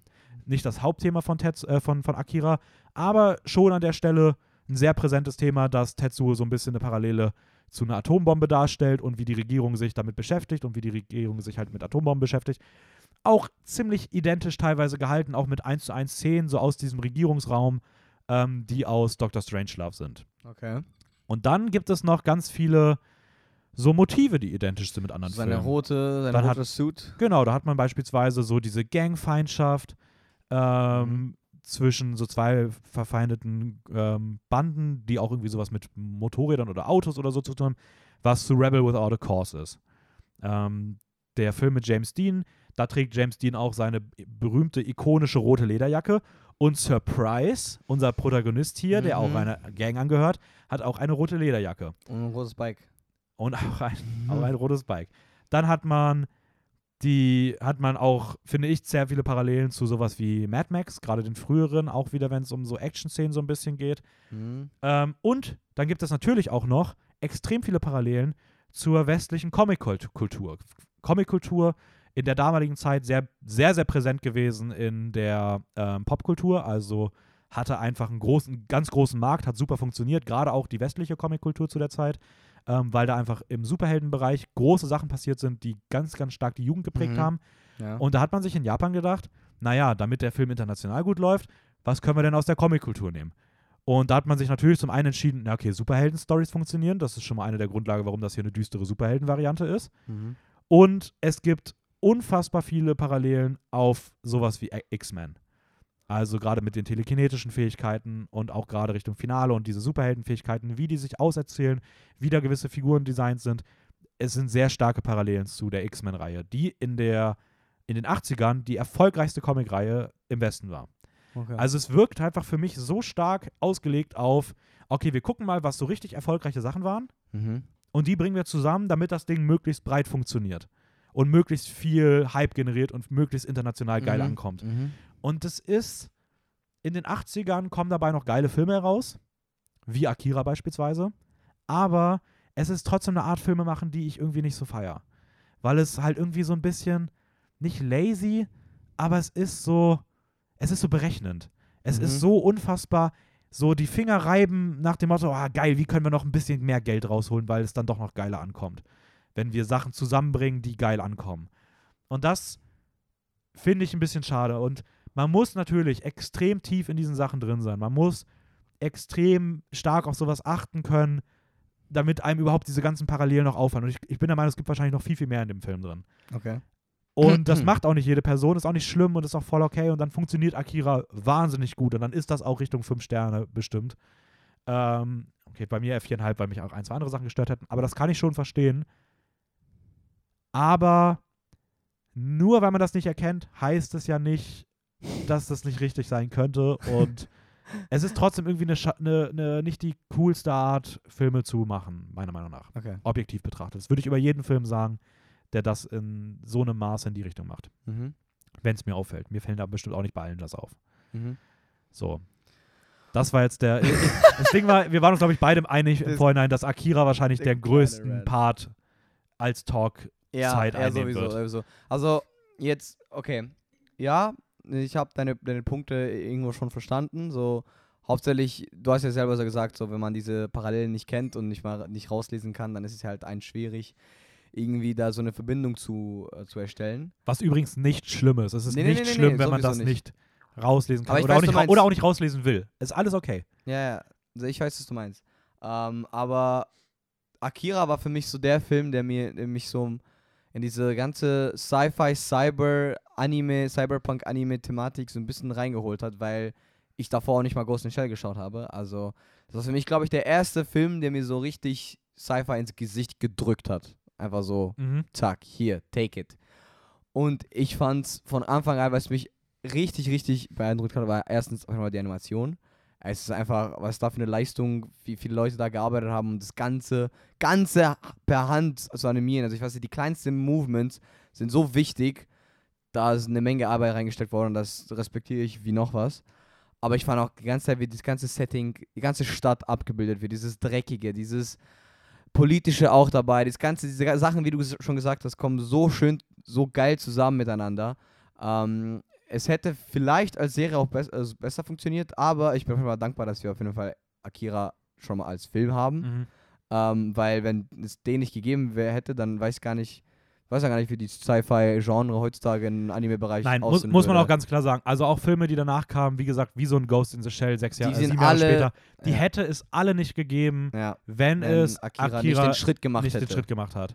ja. So. Und dieses Ganze auch, ich liebe erstens Kaneda als Hauptprotagonist. Ähm, er, er, er verbildlicht genau das, was du gesagt hast, diese Rebelle-Hero, der dann die Rolle einnimmt, die, die, die, nicht die ganze Welt, aber trotzdem einen, seinen, seinen Kumpel zu retten, indem er halt, ähm, ja, den, den Step Forward macht und alles aus seinen, aus seinen Fähigkeiten gibt. Äh, die Action-Szenen sind geil. Ich finde trotzdem aber, dass man seine Journey so ein bisschen sieht, weil er in diese Handlung irgendwie reingenommen, rein, schon reingenommen wird, weil er halt diese eine, Mhm. eine Frau da irgendwie verfolgt. Äh, die ganzen Sci-Fi-Aspekte, wie gesagt, sind toll. Das Politische ist da hier nicht so krass ausgearbeitet. Kann ich, kann ich schon. Es gibt so ein, ein, zwei Szenen, die das, die das halt unterstreichen, aber mehr wirklich nicht. Dann handelt es sich eigentlich nur noch um Tetsuo. Ähm, ich finde großartig, was wie die Tetsuos Entwicklung ist von Anfang an, weil ich finde, es ist sehr, sehr nachvollziehbar, warum es sich so entwickelt und warum es auf einmal in so eine richtig cra crazy abgefuckte Richtung geht. Mhm. Ähm, vor allem fand ich auch diese anderen Nebenfiguren, die, die auch so telekine telekinesische Fähigkeiten haben, auch richtig weird, aber auch irgendwie richtig cool, weil das genau abbildet, wie was die, was der Staat und generell was die, was diese Ex- Experimente halt für Ursachen haben. Ähm, und ja, dieses, diese Finale ist einfach Ja, heftig. Also es ist einfach, äh, wie du schon gesagt hast, wenn man sich darauf einlassen kann, dann ist es großartig. Nein, das Finale, das Finale ist wirklich, Das ist Finale, wirklich ja. krass gut so. Ähm, ich muss auch sagen, was ich auch bei dem Film echt geil fand, war so der Body-Horror-Aspekt. Oh Also ja. wie so der Körper sich verändert und ja, äh, auf so eine es- ekligeArt und Weise, was dich so ein bisschen abstoßen soll, das war schon sehr, sehr geil. Aber dieser Horror auch, wo er jetzt in, im, wo Tetsuo im, in seinem Zimmer war, lag, Ja. auf einmal diese Puppen aus dem Nichts auftauchen. Ey, Ja, generell, der Film hat auch einen ziemlich fast schon hohen Gore-Anteil. Also es wird schon teilweise auch ganz schön ja, brutal so. Und das sind Ja. schon, schon geile Momente so. Und ähm, wie gesagt, Akira ist auch, ist auch einer der Filme, der bei mir auch äh, knapp an den vier Sternen vorbeigekommen ist. Mhm. Ich finde auch, er, Akira hat auch eine, schon eine richtig starke Message. Äh, allein schon wie der, äh, dieses, einfach dieses, ja, Hoffnung und das jetzt nicht aufgeben, ist ja immer noch, wir sind ja immer noch Menschen, wir können es ja immer noch äh, um uns verbessern und äh, ja, re rebuild, wir können halt immer noch uns weiterentwickeln ähm, und halt generell ultra sehr, sehr starke Kritik an Krieg. Also Ja. das ist halt so, so fängt der Film an. Der wird dir direkt mit dem Narrator vorgestellt. Aber wie gesagt, ich, ich fand ihn super toll. Ähm, ich Ich kann es auch verstehen. Also, ich glaube, ich glaub, es ist auch ziemlich gut. Auf, also auf, interessanterweise auf meiner Liste nicht so krass gut bewertet, aber jetzt im Vergleich Letterbox wird er schon irgendwie richtig gehypt. ja. Ähm, Ähm, Bei meinem Liste ist er auf Platz 363. ist auf jeden Fall eine bessere Hälfte, aber jetzt auch nicht so ganz weit oben. Nee. Und Ähm, damit Ende Akira. Wir machen weiter mit Platz 11. Bin Der letzte Film, der es nicht in die Top 10 geschafft hat. Bin ich dran? Ne, Ja. warte, ah, wie viele Zettel hast du noch? Ich habe noch zwei. Oha, okay, wir müssen mal ratzfatz hier machen. Nein, müssen wir nicht. Das ist unser Podcast. Wir können das so lange machen, wie wir wollen. Nicht in die Top 10 Nein. geschafft hat es. No way. Den kenne ich nicht. Welcher ist das? Night is short, walk on, girl. Okay. Yuasa hat es nicht in den Top 10 geschafft. Nee, was hat es nicht in die Top 10 geschafft? oh das ist Mann, schon Dennis, wo hast du leid. denn auf deine Liste? ähm, 40 oder so. Nein, Spaß. Ähm, oh, der ist auch bei mir recht weit oben. Also ich bin jetzt nicht auch dran Wo? schuld. Bei mir ist auf Platz 12. Ich, bei mir auch. Ja, okay, fuck you. Aber hä? also es ist Okay, nicht mein Problem. Setzt, setzt ihn selber nicht in die Top 10 und maulst hier rum, dass er nicht in die Top 10 kommt. aber ähm, okay, aber egal, trotzdem 11 verdienterweise. Schade, dass Yuasa nicht in den Top 10 geschafft hat, aber Der Film, der bei mir am meisten gewachsen ist, nachdem ich ihn nochmal geguckt habe, ja, oder? dem habe ich ursprünglich mal zweieinhalb Sterne gegeben. Jetzt habe ich ihm, glaube ich, Das ist aber viereinhalb. eine absolute Frechheit. Äh, Night is Short, Walk On Girl. 2017, Masaki Yuasa. Sein vierter Film, damit sind wir durch mit ihm. Ähm, Mhm. Es geht um zwei Menschen. Es geht einmal um einen Jungen, der sich Hals über Kopf in ein Mädchen verlieb, verliebt hat und in einer Nacht alles daran setzen möchte, jetzt endlich mit ihr zusammenzukommen. Mhm. Und es geht um ein Mädchen, das allerdings ganz eigene Pläne hat für, die, für eben jene Nacht. Und sie will nachts einfach durch die Straßen ziehen, Alkohol trinken und einfach eine richtig gute Zeit haben. Ja. Und auf ihrer Reise durch die nächtliche Stadt trifft sie dann auf die absurdesten Gestalten. Genau. Ähm, Yuasa schafft es dabei, und das ist wirklich die ganz große Stärke, ähm, Sachen miteinander zusammenzubringen und dass die zusammenpassen, die eigentlich nicht zusammenpassen dürfen. Weil wir haben hier ein Saufgelage, wir haben einen Musical-Auftritt, wir haben einen mystischen Büchermarkt, wir haben Pornografie und wir haben einen Wettergott und noch ganz vieles mehr. Und wenn man das einfach hört, dann denkt man sich so, What the hä, fuck? what, what the fuck, wie soll das denn Film ergeben, der Sinn ergibt? Und es funktioniert. Ja, es funktioniert einfach. Er war, er war heftig und ich finde sie auch als Protagonistin übertrieben gut. Auch, auch Ja. sehr starke Großartig. The Ähm, Girl with the Black Hair. ist Ja, ihr Name. ja. Wir kommen jetzt mal langsam zu so richtig gute Frauenfiguren im Vergleich zu den hinteren Filmen, sage ich mal so, wo du auch deine Kritik öfter geäußert hast.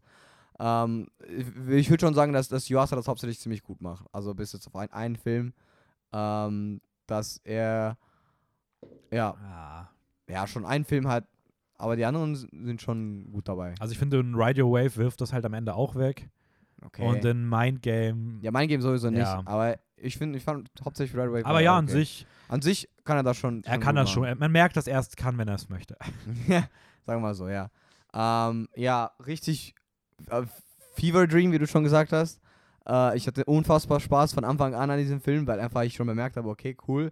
Und parallel zu der coolen Protagonistin wie sie, dass sie einfach ultra die Säuferin ist und dass sie einfach jeden unter den Tisch trinken kann. Also sie hat auch so einen geilen Lauf. Also sie, Ja. ge sie geht so cool und es Ja. ist so eine geile Stimmung, so mit ihren schwingenden Armen und denkst die ganze Zeit so, boah, die genießt einfach ihr Leben. Ist genau. einfach, Und dann genießt es gleichzeitig auch. ja, ist einfach, es ist einfach richtig, richtig, richtig, richtig cool. Und parallel dazu hast du diesen Loser.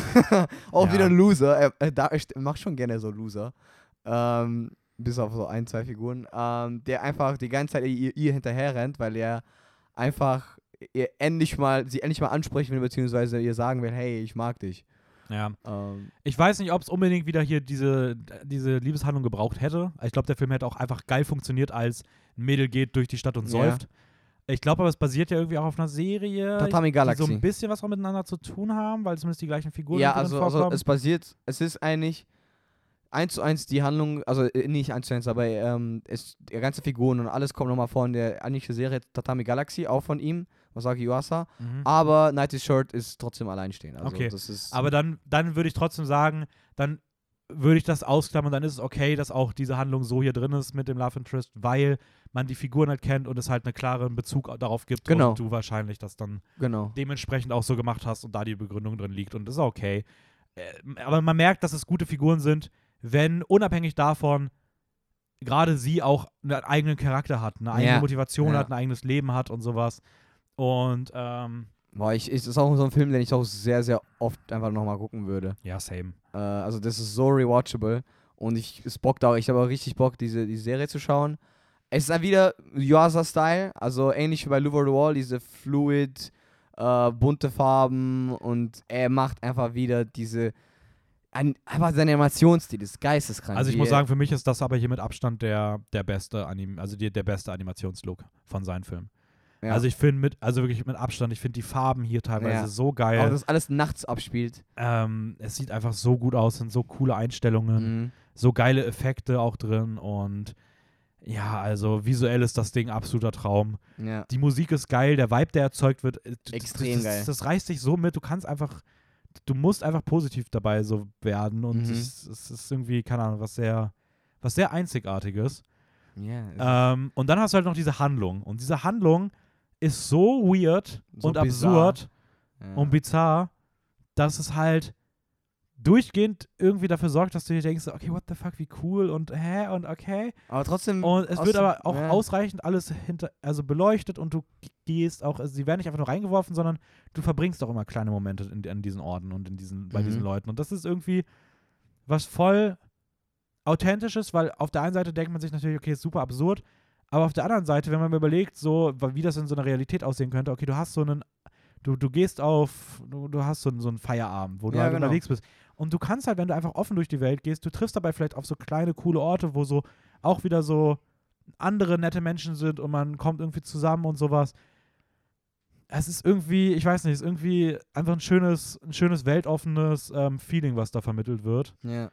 Und ja, vielleicht verherrlicht der Film ein bisschen Party machen und Alkohol trinken, aber ist irgendwie auch okay. Ist okay, so. Er, er betreibt es ja nicht so extrem. Ähm, ich finde es auch schön, dass zum Beispiel das Setting nicht in Tokio wie, also eine, wir, haben, wir hatten Tokio jetzt schon so oft Ja, als ja. Hauptstadt-Setting, aber in Tokyo. Kyoto. Äh, und es ist, es ist so, es passt einfach gut zusammen mit dieser ganze, ja, wilde Nacht durch Tokio rumgehen, äh, Spaß haben und ja, einfach auf sich alles. Und ich finde, der Film auch, auch eine richtig geile Message. Einfach so Destiny, also Fate, einfach, einfach gucken, wie es wird. So was in der Richtung. Ja, So, nicht, nicht die ganze Zeit irgendwelche Gedanken, weil es ist genau dieses Pol, was, was, diese, was der Film halt zeigt. Der Typ gibt sein Bestes, sein Ziel zu erreichen. Im Endeffekt kriegt es ja auch hin. So, aber sie geht durch so, durch so eine simple und einfache Einstellung durchs Leben, dass es für sie halt viel besser alles klappt. ja, stimmt Verstehst schon. du? Ja. So, sie, sie kriegt, äh, der Typ kriegt ja ständig irgendwas in die Fresse. Mhm. Ähm, trotzdem schafft er am Ende, obwohl, da muss ich auch sagen, tr trotzdem, sie geht eigentlich zu ihm, nicht er zu, zu, zu, zu ihr. Zu sie, zu ihr, zu, Zu ihr, ihr. zu ihr, weißt du? ja. Und das zeigt einfach nur so, dass man einfach so eine simple Einstellung haben soll, wenn es Ja. generell darum geht, im Leben irgendwas zu schaffen. Ja. Ähm, was ich sagen muss, was mich beim ersten Mal auf jeden Fall, ich weiß noch, was mich beim ersten Mal, was ich richtig weird fand und mich auch für Mhm. vorausgegangen war dieser weirde Tanz. Dieser Sophisticated Dance, Der, Wo die so aussehen wie so Krabben oder sowas. den ich jetzt mittlerweile schon ziemlich lustig fand. Ja. Also, Ja. ja, ich weiß nicht, ist glaube ich was sehr Absurdes, was man nicht direkt am Anfang gucken sollte. Also ich glaube, man sollte schon ein bisschen Animes kennen und Ja, ein bisschen was ja. Absurdes gesehen haben, damit man das hier wertschätzen kann, weil sonst ist es sehr weird. Aber ich fand den schon extrem cool. Ist bei meiner Animalist übrigens auf Platz 333 Mhm. und ist damit auch so in den Top 20 irgendwo drin. ja, ist okay. Ähm, okay, ich eröffne die Top 10. Top 10, let's go. Was ist jetzt Top 10? Platz 10. Ist Und damit der erste Vertreter der Top 10. Oh, habe ich tatsächlich, hätte ich gerade, hatte ich irgendwie gerade auch im Kopf, ich weiß nicht warum. Äh, Satoshi Kon, Tokyo Godfathers. Okay, krass. Der ist schon als 10. Ja. Okay, aber ist schön, weil, weil ähm, Tokyo Godfather ist auch so einer meiner Lieblings-Satoshi-Cons ist. Ja, ist bei mir übrigens auch passend auf Platz 10. Bei mir ist er, oh, bei mir ist er sogar auf 13. Na, Okay, krass. Aber, aber ich fand ihn trotzdem super. Ja, dann Ähm, darfst du ihn noch direkt mal vorstellen. Ja, Tokyo Godfathers. Mal wieder von Madhouse. Madhouse arbeitet auch gerne mit, mit Satoshi Kon gemeinsam. Ähm, oder hat zumindest gearbeitet. Mhm. Äh, Jahr 2003. Also, das war sein vorletzter, glaube ich. Also, weil Millennium Actress müsste vor 2003. 2001 müsste Millennium Genau. Actress gewesen sein Und und Per- 1997 dann der Ja. letzte. Genau. Und ähm, ja, von Satoshi Kon. Worum geht's? An einem Weihnachtsabend stöbern Hana, Gen und Miyuki in einen Müllhaufen nach Geschenken, als sie in der kalten Winternacht zufällig ein ausgesetztes Baby finden. Die sind jeweils, die drei sind homeless, äh, beziehungsweise ein, du hast einen äh, Drag Queen, ein Ex-Drag Queen, ein Hobo und ein Runaway. Also die ist einfach von, von die Hannah ist von Heim weggegangen. Ähm, ja, und entsetzt über den erbärmlichen Anblick setzt Hannas Mutter, Mutterinstinkt ein und sie besteht darauf, die le leibliche Mutter des Babys zu finden, um eine Erklärung zu verlangen. Also sie finden das Baby und die wollten, ja, Hannah ist so motiviert, einfach die richtige Mutter zu finden und dadurch, dass sie auch, wie ich schon erwähnt habe, dieser Mutterinstinkt sie hat, sie besitzt, ähm, will sie unbedingt dieses Baby halt, ähm, ja, wird sie es halt, äh, den richtigen Platz in, im, im Leben finden. Also Mhm. jetzt nicht einfach da stehen lassen. Das wäre halt schon Ja, man will ein Baby nicht einfach auf der Straße liegen Eben, lassen, genau. verstehe ich auch. Ja. Äh, sie geben dem Baby den Namen Kyoko, was so viel wie reines Kind bedeutet, und beginnen ihre Suche mit Hilfe der Hinweise, die sie hinterlassen hat. Ein mysteriöser Schlüssel und ein einziger Zettel. Ihre Pläne werden jedoch bald durcheinandergeworfen, als sie in eine Reihe noch nie dagewesener Ereignisse verwickelt werden. Ja. Erstmal großartiger Weihnachtsfilm. Extrem. Also, das wird so geil. werde ich vielleicht dieses Weihnachten einfach nochmal gucken. Ähm, alleine dafür schon cool.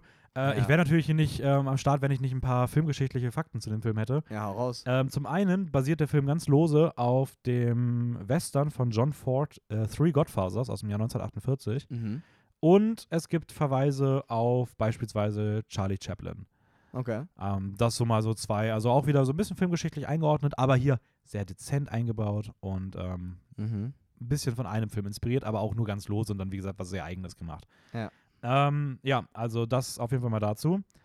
Ähm, ja, ist ein cooler Film. Also ich hatte extrem viel Spaß bei dem. Ich finde, er hat einen geilen Vibe. Ja. Ich fand die Gruppe extrem toll, weil es so Menschen repräsentiert, die in Filmen selten repräsentiert werden und wenn Mhm. immer nur als so negativ behaftet oder irgendwie sowas. Und hier bleiben sie trotzdem, also ich meine, wir haben Alkoholiker, Mhm, äh, eine, eine Flüchtliche und eine Flücht, also eine, die vor der Polizei wegläuft und eigentlich leben sie alle auf der. Ja. eigentlich leben sie alle auf der Straße irgendwie.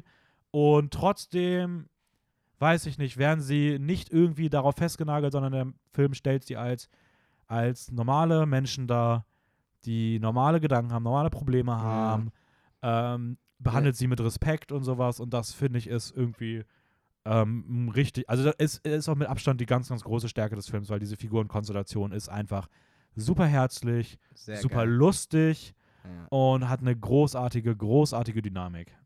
Ja, diese, wie gesagt, dieser Film ist auch hauptsächlich, glaube ich, Comedy slash Drama. Ähm, und die, es, es gibt so einfach Szenen, wo du denkst, so, hä, wie passiert das gerade?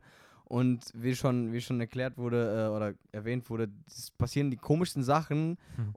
Einfach nur, weil die, weil die das Baby, die Mutter von dem Baby finden wollen. Und ich finde, Satoshi Kons Stärke ist einfach diese, ich weiß nicht, wie er es schafft, einfach so, er breitet es, weißt du, am Anfang hast du, es fängt so normal an, mit so einer ziemlich simple Prämisse. Und dann breitet es sich so ein bisschen auf, weil er einfach mehr und mehr Sachen introduced, welche Characters, mehr Mhm. Ereignisse. Und am Ende, oder Richtung Ende, er, er fasst es wieder zusammen, das alles auf eine Linie zu bringen. Alles, dass alles sich connected und Sinn ergibt. Und das ist bei diesem Film mir so stark aufgefallen, allein schon bei, dem, bei der Titelauswahl.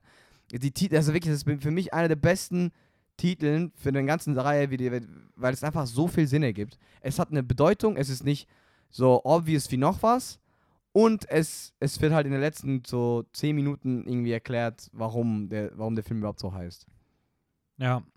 Nee, stimmt schon. Also, Es ist so gut es gemacht. ist halt einfach, man merkt einfach, wie krass gut er seine Sachen durchdenkt. ja, Also, das ist einfach, es ist gut durchdacht, es wird das meiste und wenn nicht sogar meistens alles stimmig zusammengebracht. Ähm, es sind einzigartige Ideen, es ist visuell toll umgesetzt mhm. und es hat immer, und das ist halt für mich auch der Unterschied zu so ein bisschen diesen anderen Hype-Animes, hier haben wir immer, egal wie man den Film findet, man hat immer starke Drehbücher. Du hast immer Drehbücher, Ja, die ja. objektiv krass sind, die gut geschrieben sind, wo du nicht irgendwie das Gefühl hast, dass sich gewisse Szenen bis in die Endlosigkeit ziehen oder wo du das Gefühl hast, dass du riesige Lücken hast in der Handlung, die du dir dann selbst zusammensetzen musst, obwohl Mhm. das eigentlich nichts wäre, was man sich selbst zusammensetzen sollte, sondern was du eigentlich erzählt bekommen müsstest. Und das hast du bei Satoshi Kon eigentlich nie. genau. So, und das ist halt absolut großartig. Ja, also ich, ich, ich habe den, ich, ich muss sagen, beim zweiten Mal schauen, weil ich habe den schon davor mal geschaut, ähm, habe ich noch mehr gefeiert, weil ich einfach gedacht habe, so, okay, oh, das ist einfach geil, wie er das Ganze schafft und macht. Und die Figuren, alle Figuren sind so toll geschrieben. Jede Nebenfigur, zum Beispiel die Hauptfiguren kriegen genug äh, Screentime, um das, damit deren eigenen Stories zu Ende Mhm. erzählt werden. Ähm, es kommt alles so schön zusammen. Äh, der Film endet so cool, weil man, mehr brauchst du nicht. Also der Film endet und du weißt schon, okay, Tokyo Godfathers, jetzt weiß ich. Und du, du, kannst, du kannst dir auch selber ein bisschen denken, wie es weitergeht.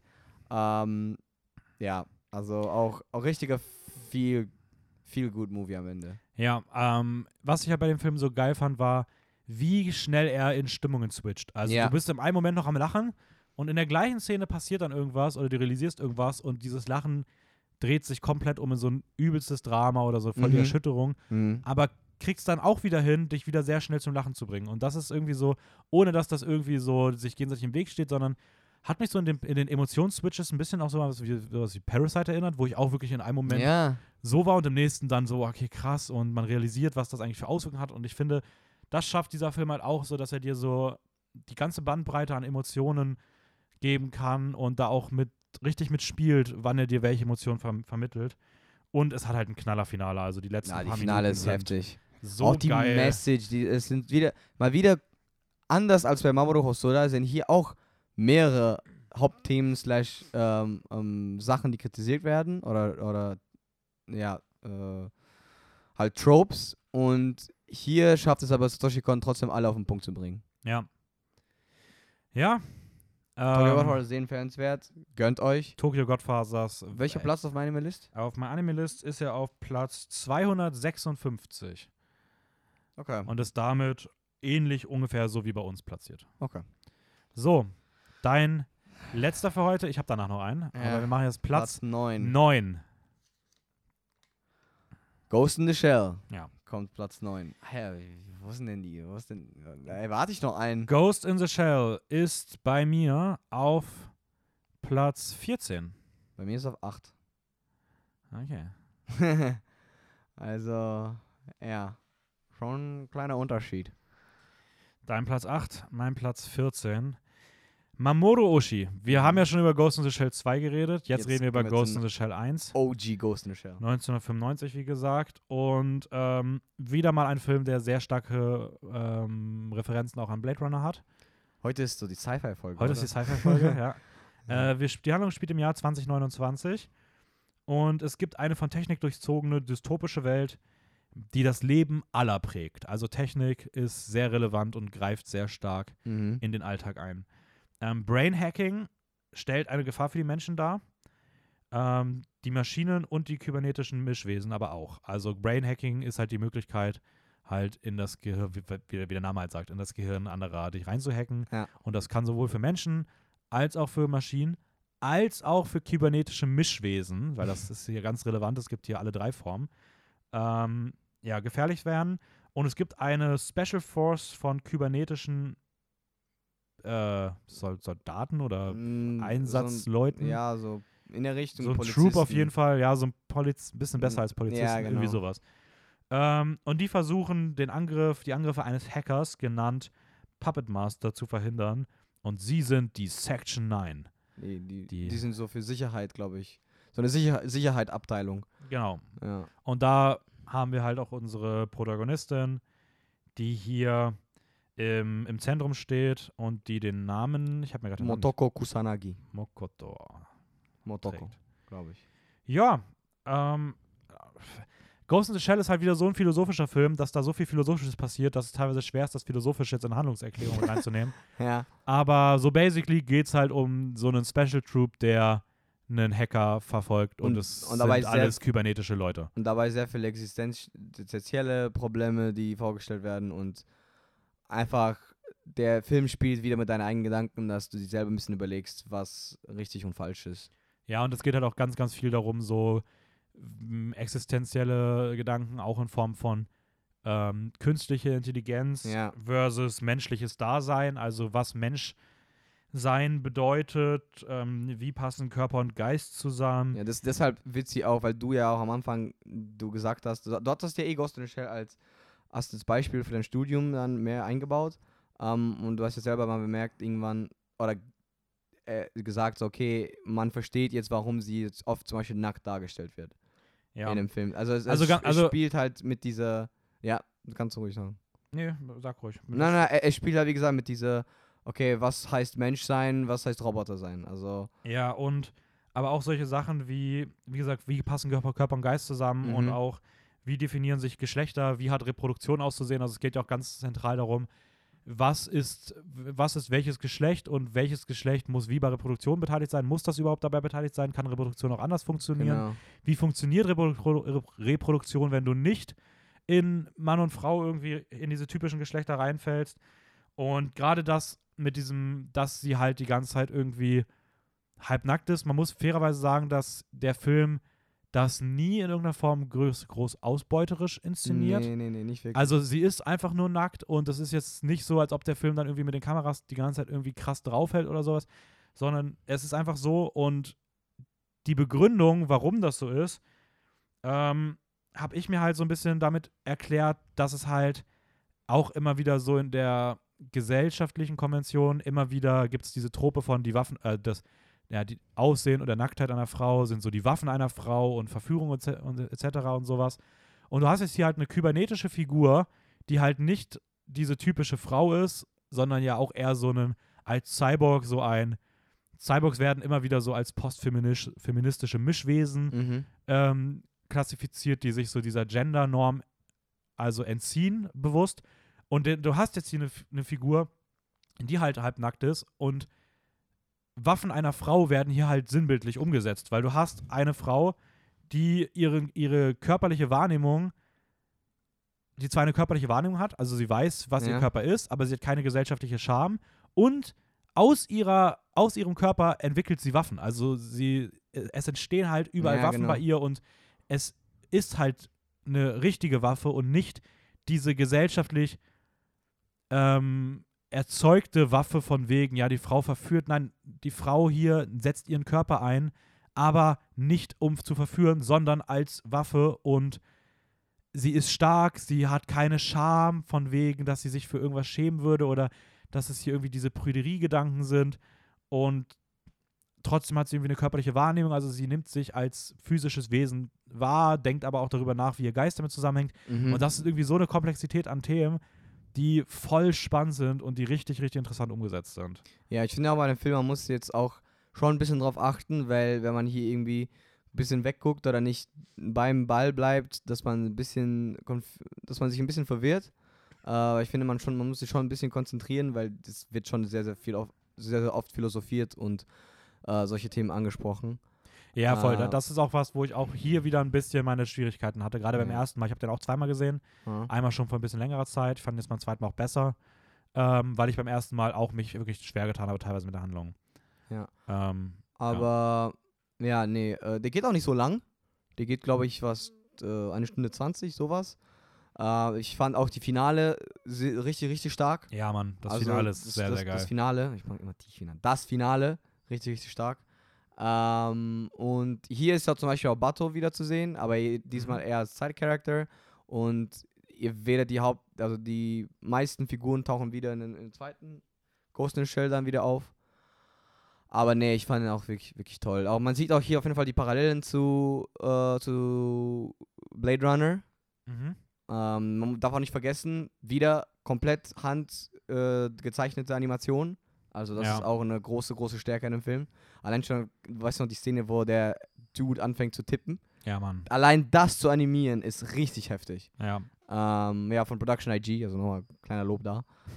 ähm, und ja, Ja, ich möchte noch eine Sache sagen. äh, Eigentlich zwei Sachen sagen. Zum einen, der Soundtrack ist herausragend. ja, extrem. Diese Weil- Mont wa- die, es gibt so eine Montage, sorry, dass ich unterbreche, aber der eine okay. Monta die eine Montage in einem Film mit gepaart mit diesem Soundtrack ist heftig. Ist, glaube Ja. eine der besten Montagen, die ich je gesehen habe. Ja. Es ist so, die Musik setzt sich zusammen. Ich habe bisschen nachgeguckt, so aus japanischer Musik, gemischt mit so den Klängen und Chören von bulgarischen Volksliedern. Echt? Ja, und das erzeugt so einen sehr eigenen Stil, was so und ich finde einzigartig bei Musik immer geil und das hat man hier gemerkt und das ist irgendwie was sehr cooles, weil dieses Bulgar bulgarische Chöre haben geben dem ganzen auch irgendwie so ein bisschen was älteres von der Zeit und das Mhm. passt halt voll krass zu diesem Zukunftsgedanken, weil es dann auch wieder zeigt, dass sie als Wesen, auch wenn sie eigentlich in der Zukunft ist, vielleicht in ihren Gedanken noch ein bisschen so ursprünglichere Gedanken hat Ja, ja. so, was überhaupt das Dasein bedeutet und sowas. Und ich finde, da ist auch so eine, so, ein, so, ein, so eine kleine Trennung zwischen Moderne und Tradition wieder. Nicht Tradition, oder eher so Geschichte oder Ursprung einer, einer, einer, einer Spezies gemischt mit so einem modernen Setting. Mhm. Und Fun Fact noch: ähm, Der Film war ein sehr, sehr starkes Vorbild für die Matrix-Reihe ja, stimmt. und auch für ähm, Avatar. Den Ah, mit den blauen Leuten. blauen, Ja, Weil Brainhacking auch da ja stimmt, stimmt. sehr zentral ist. Das ist auch, glaube ich, einer der einzigen Filme von den ganzen äh, 49, die wir haben, die auch eine, Ad äh, Movie-Adaptation bekommen haben mit äh, Scarlett Scarlett Johansson. Johansson. Ja, genau. die man wirklich wahrscheinlich nicht gucken muss. nee, du nicht. Also, schaut euch den Anime an das, und den zweiten Anime vom viel, viel besser. Aber ich glaube tatsächlich, dass der von ganzen die ein, der einzige ist, der so eine Movie-Adaptation bekommen hat.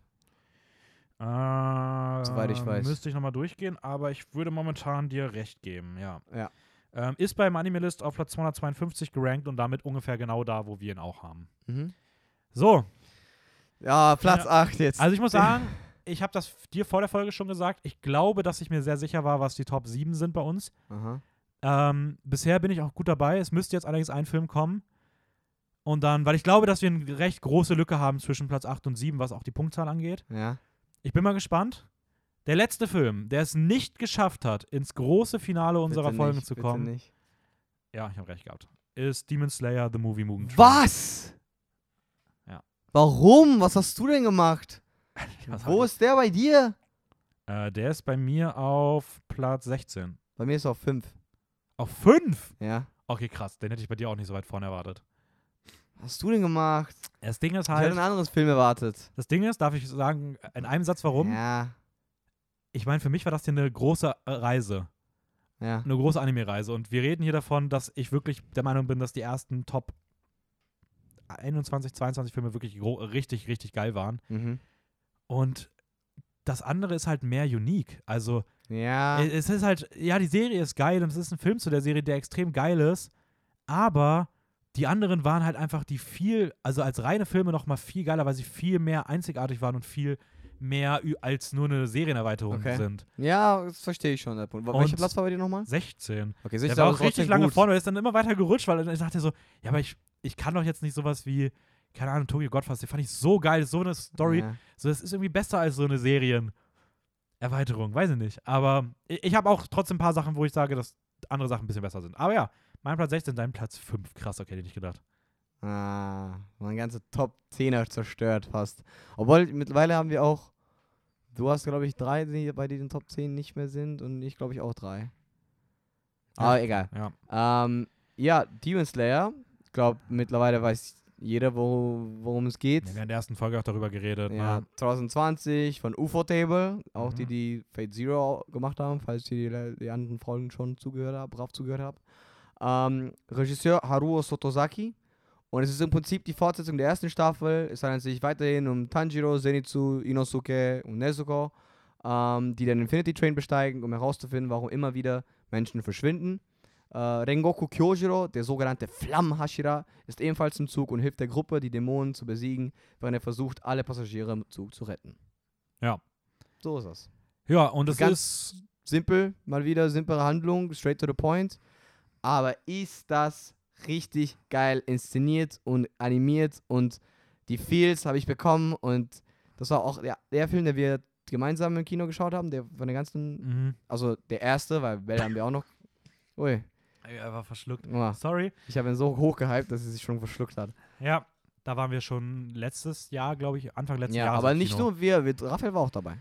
Und Andrew war dabei, Ja. noch ein paar andere. Also wir waren da schon in einer großen Gruppe im Ja. Kino. Und ja, Ahnung, dieser Film ist mir so krass in Erinnerung geblieben und was er am Ende noch schafft durch die letzten halbe Stunde ist absolut großartig. Nein, er ist auch wirklich ein richtig, richtig starker Film. Also ich fand ihn auch einfach toll. Ich finde auch die letzte halbe Stunde super.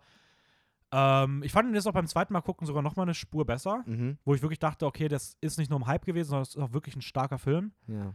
Ähm, hat tolle Passagen. Ich finde, man merkt an der einen oder anderen Stelle, dass sie es auch parallel als Serie noch gemacht hatten. So, Mhm. weil ich finde schon, dass es sich so teilweise anfühlt wie eine zusammengeschnittene Serienhandlung Ja. und weniger wie ein ins, in Gänze konzipierter Film. Mhm. Ähm, und ich bin nicht, und das hat sich auch beim zweiten Mal nicht geändert, ich bin nicht der größte Fan von jeder Figurenentwicklung in diesem Film. Also ich finde, es gibt Figuren, die hier wirklich endlich mal mehr, mehr Zeit bekommen. Okay. Ähm, aber ich finde, es gibt auch die eine oder andere Figur, die Ja, so ein bisschen bisschen auf der ja. Stelle tritt. Mhm. Oder, und das ist leider schade, gerade weil es um, um Tanjiro geht, ich finde, Tanjiro macht sogar als Figur, als Hauptfigur in diesem Film ein bisschen Rückschritte. Weil ich finde, dass er im, gerade im, im, im letzten Ich Teil weiß, des Films weiß, einfach nur noch weinerlich ist und es auch zu viel ist. Also es ist einfach, es ist zu viel die gleiche Emotion, Mhm. wirklich, du siehst es, dann siehst du es ein paar Minuten später nochmal. Mhm. Dann denkst du eigentlich, der Film ist zu Ende, dann geht es einen Cut, dann gibt es wieder Cut zurück und du siehst es wieder.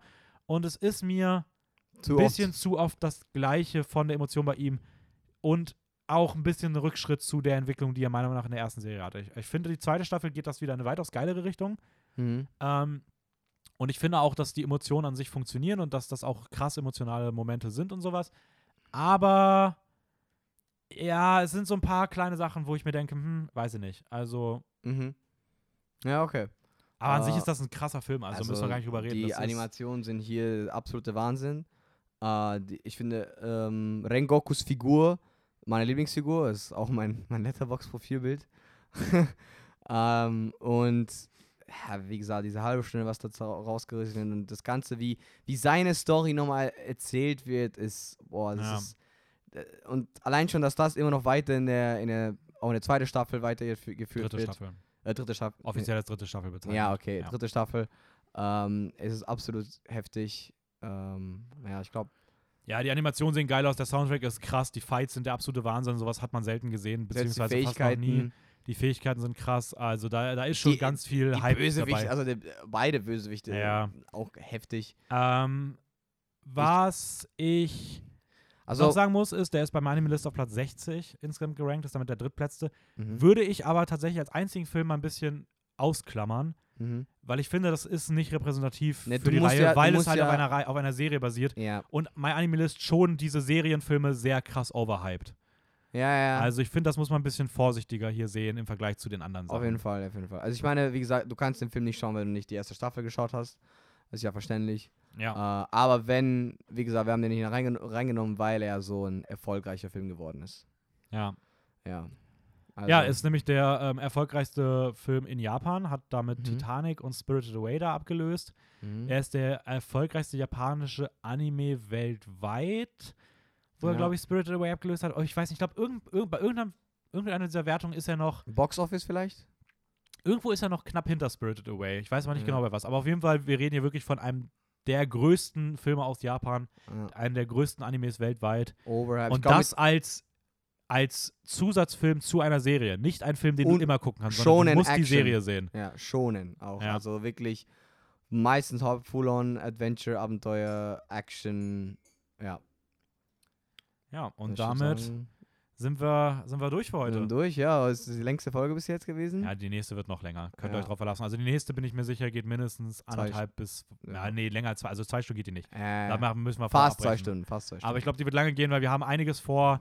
Es gibt zwar keine Serie, wir werden aber bestimmt ein bisschen länger über die Filme reden und dann haben wir noch ein großes Endprojekt, um das Ganze noch gebührend abzuschließen. mhm. Freut euch drauf, die Top 7 stehen fest. Wir wissen sie schon, ihr wisst sie noch nicht. Aber wir wissen noch nicht, in welcher Reihenfolge. Wir, Ja. Also ich bin auch mal sehr, sehr gespannt, was da wann kommt. Ich und auch. Ähm, ja, wird, wird cool. Wir machen natürlich noch am Ende hier, gehen wir das nochmal durch, was wir hatten. ah, st- sicher, haben wir fast vergessen. Gut, dass du Ähm, mich dran erinnerst. Ja, wir hatten auf Platz 14, haben wir heute angefangen mit Lou Over the Wall. Auf Platz 13 Paprika. Auf Platz 12 hatten wir Akira. Auf Platz 11 Night is Short, Walk On Girl. Auf Platz 10 Tokyo Godfathers. Auf Platz 9 Ghost in the Shell. und auf Platz 8 Demon Slayer The Movie Mugen Train. Ja, vielen Dank fürs Zuhören. Sei mal gespannt auf die nächste Folge, die Top 7. Und ja, das war's von mir und von Dennis. Ciao, ciao. Ciao. Skirt.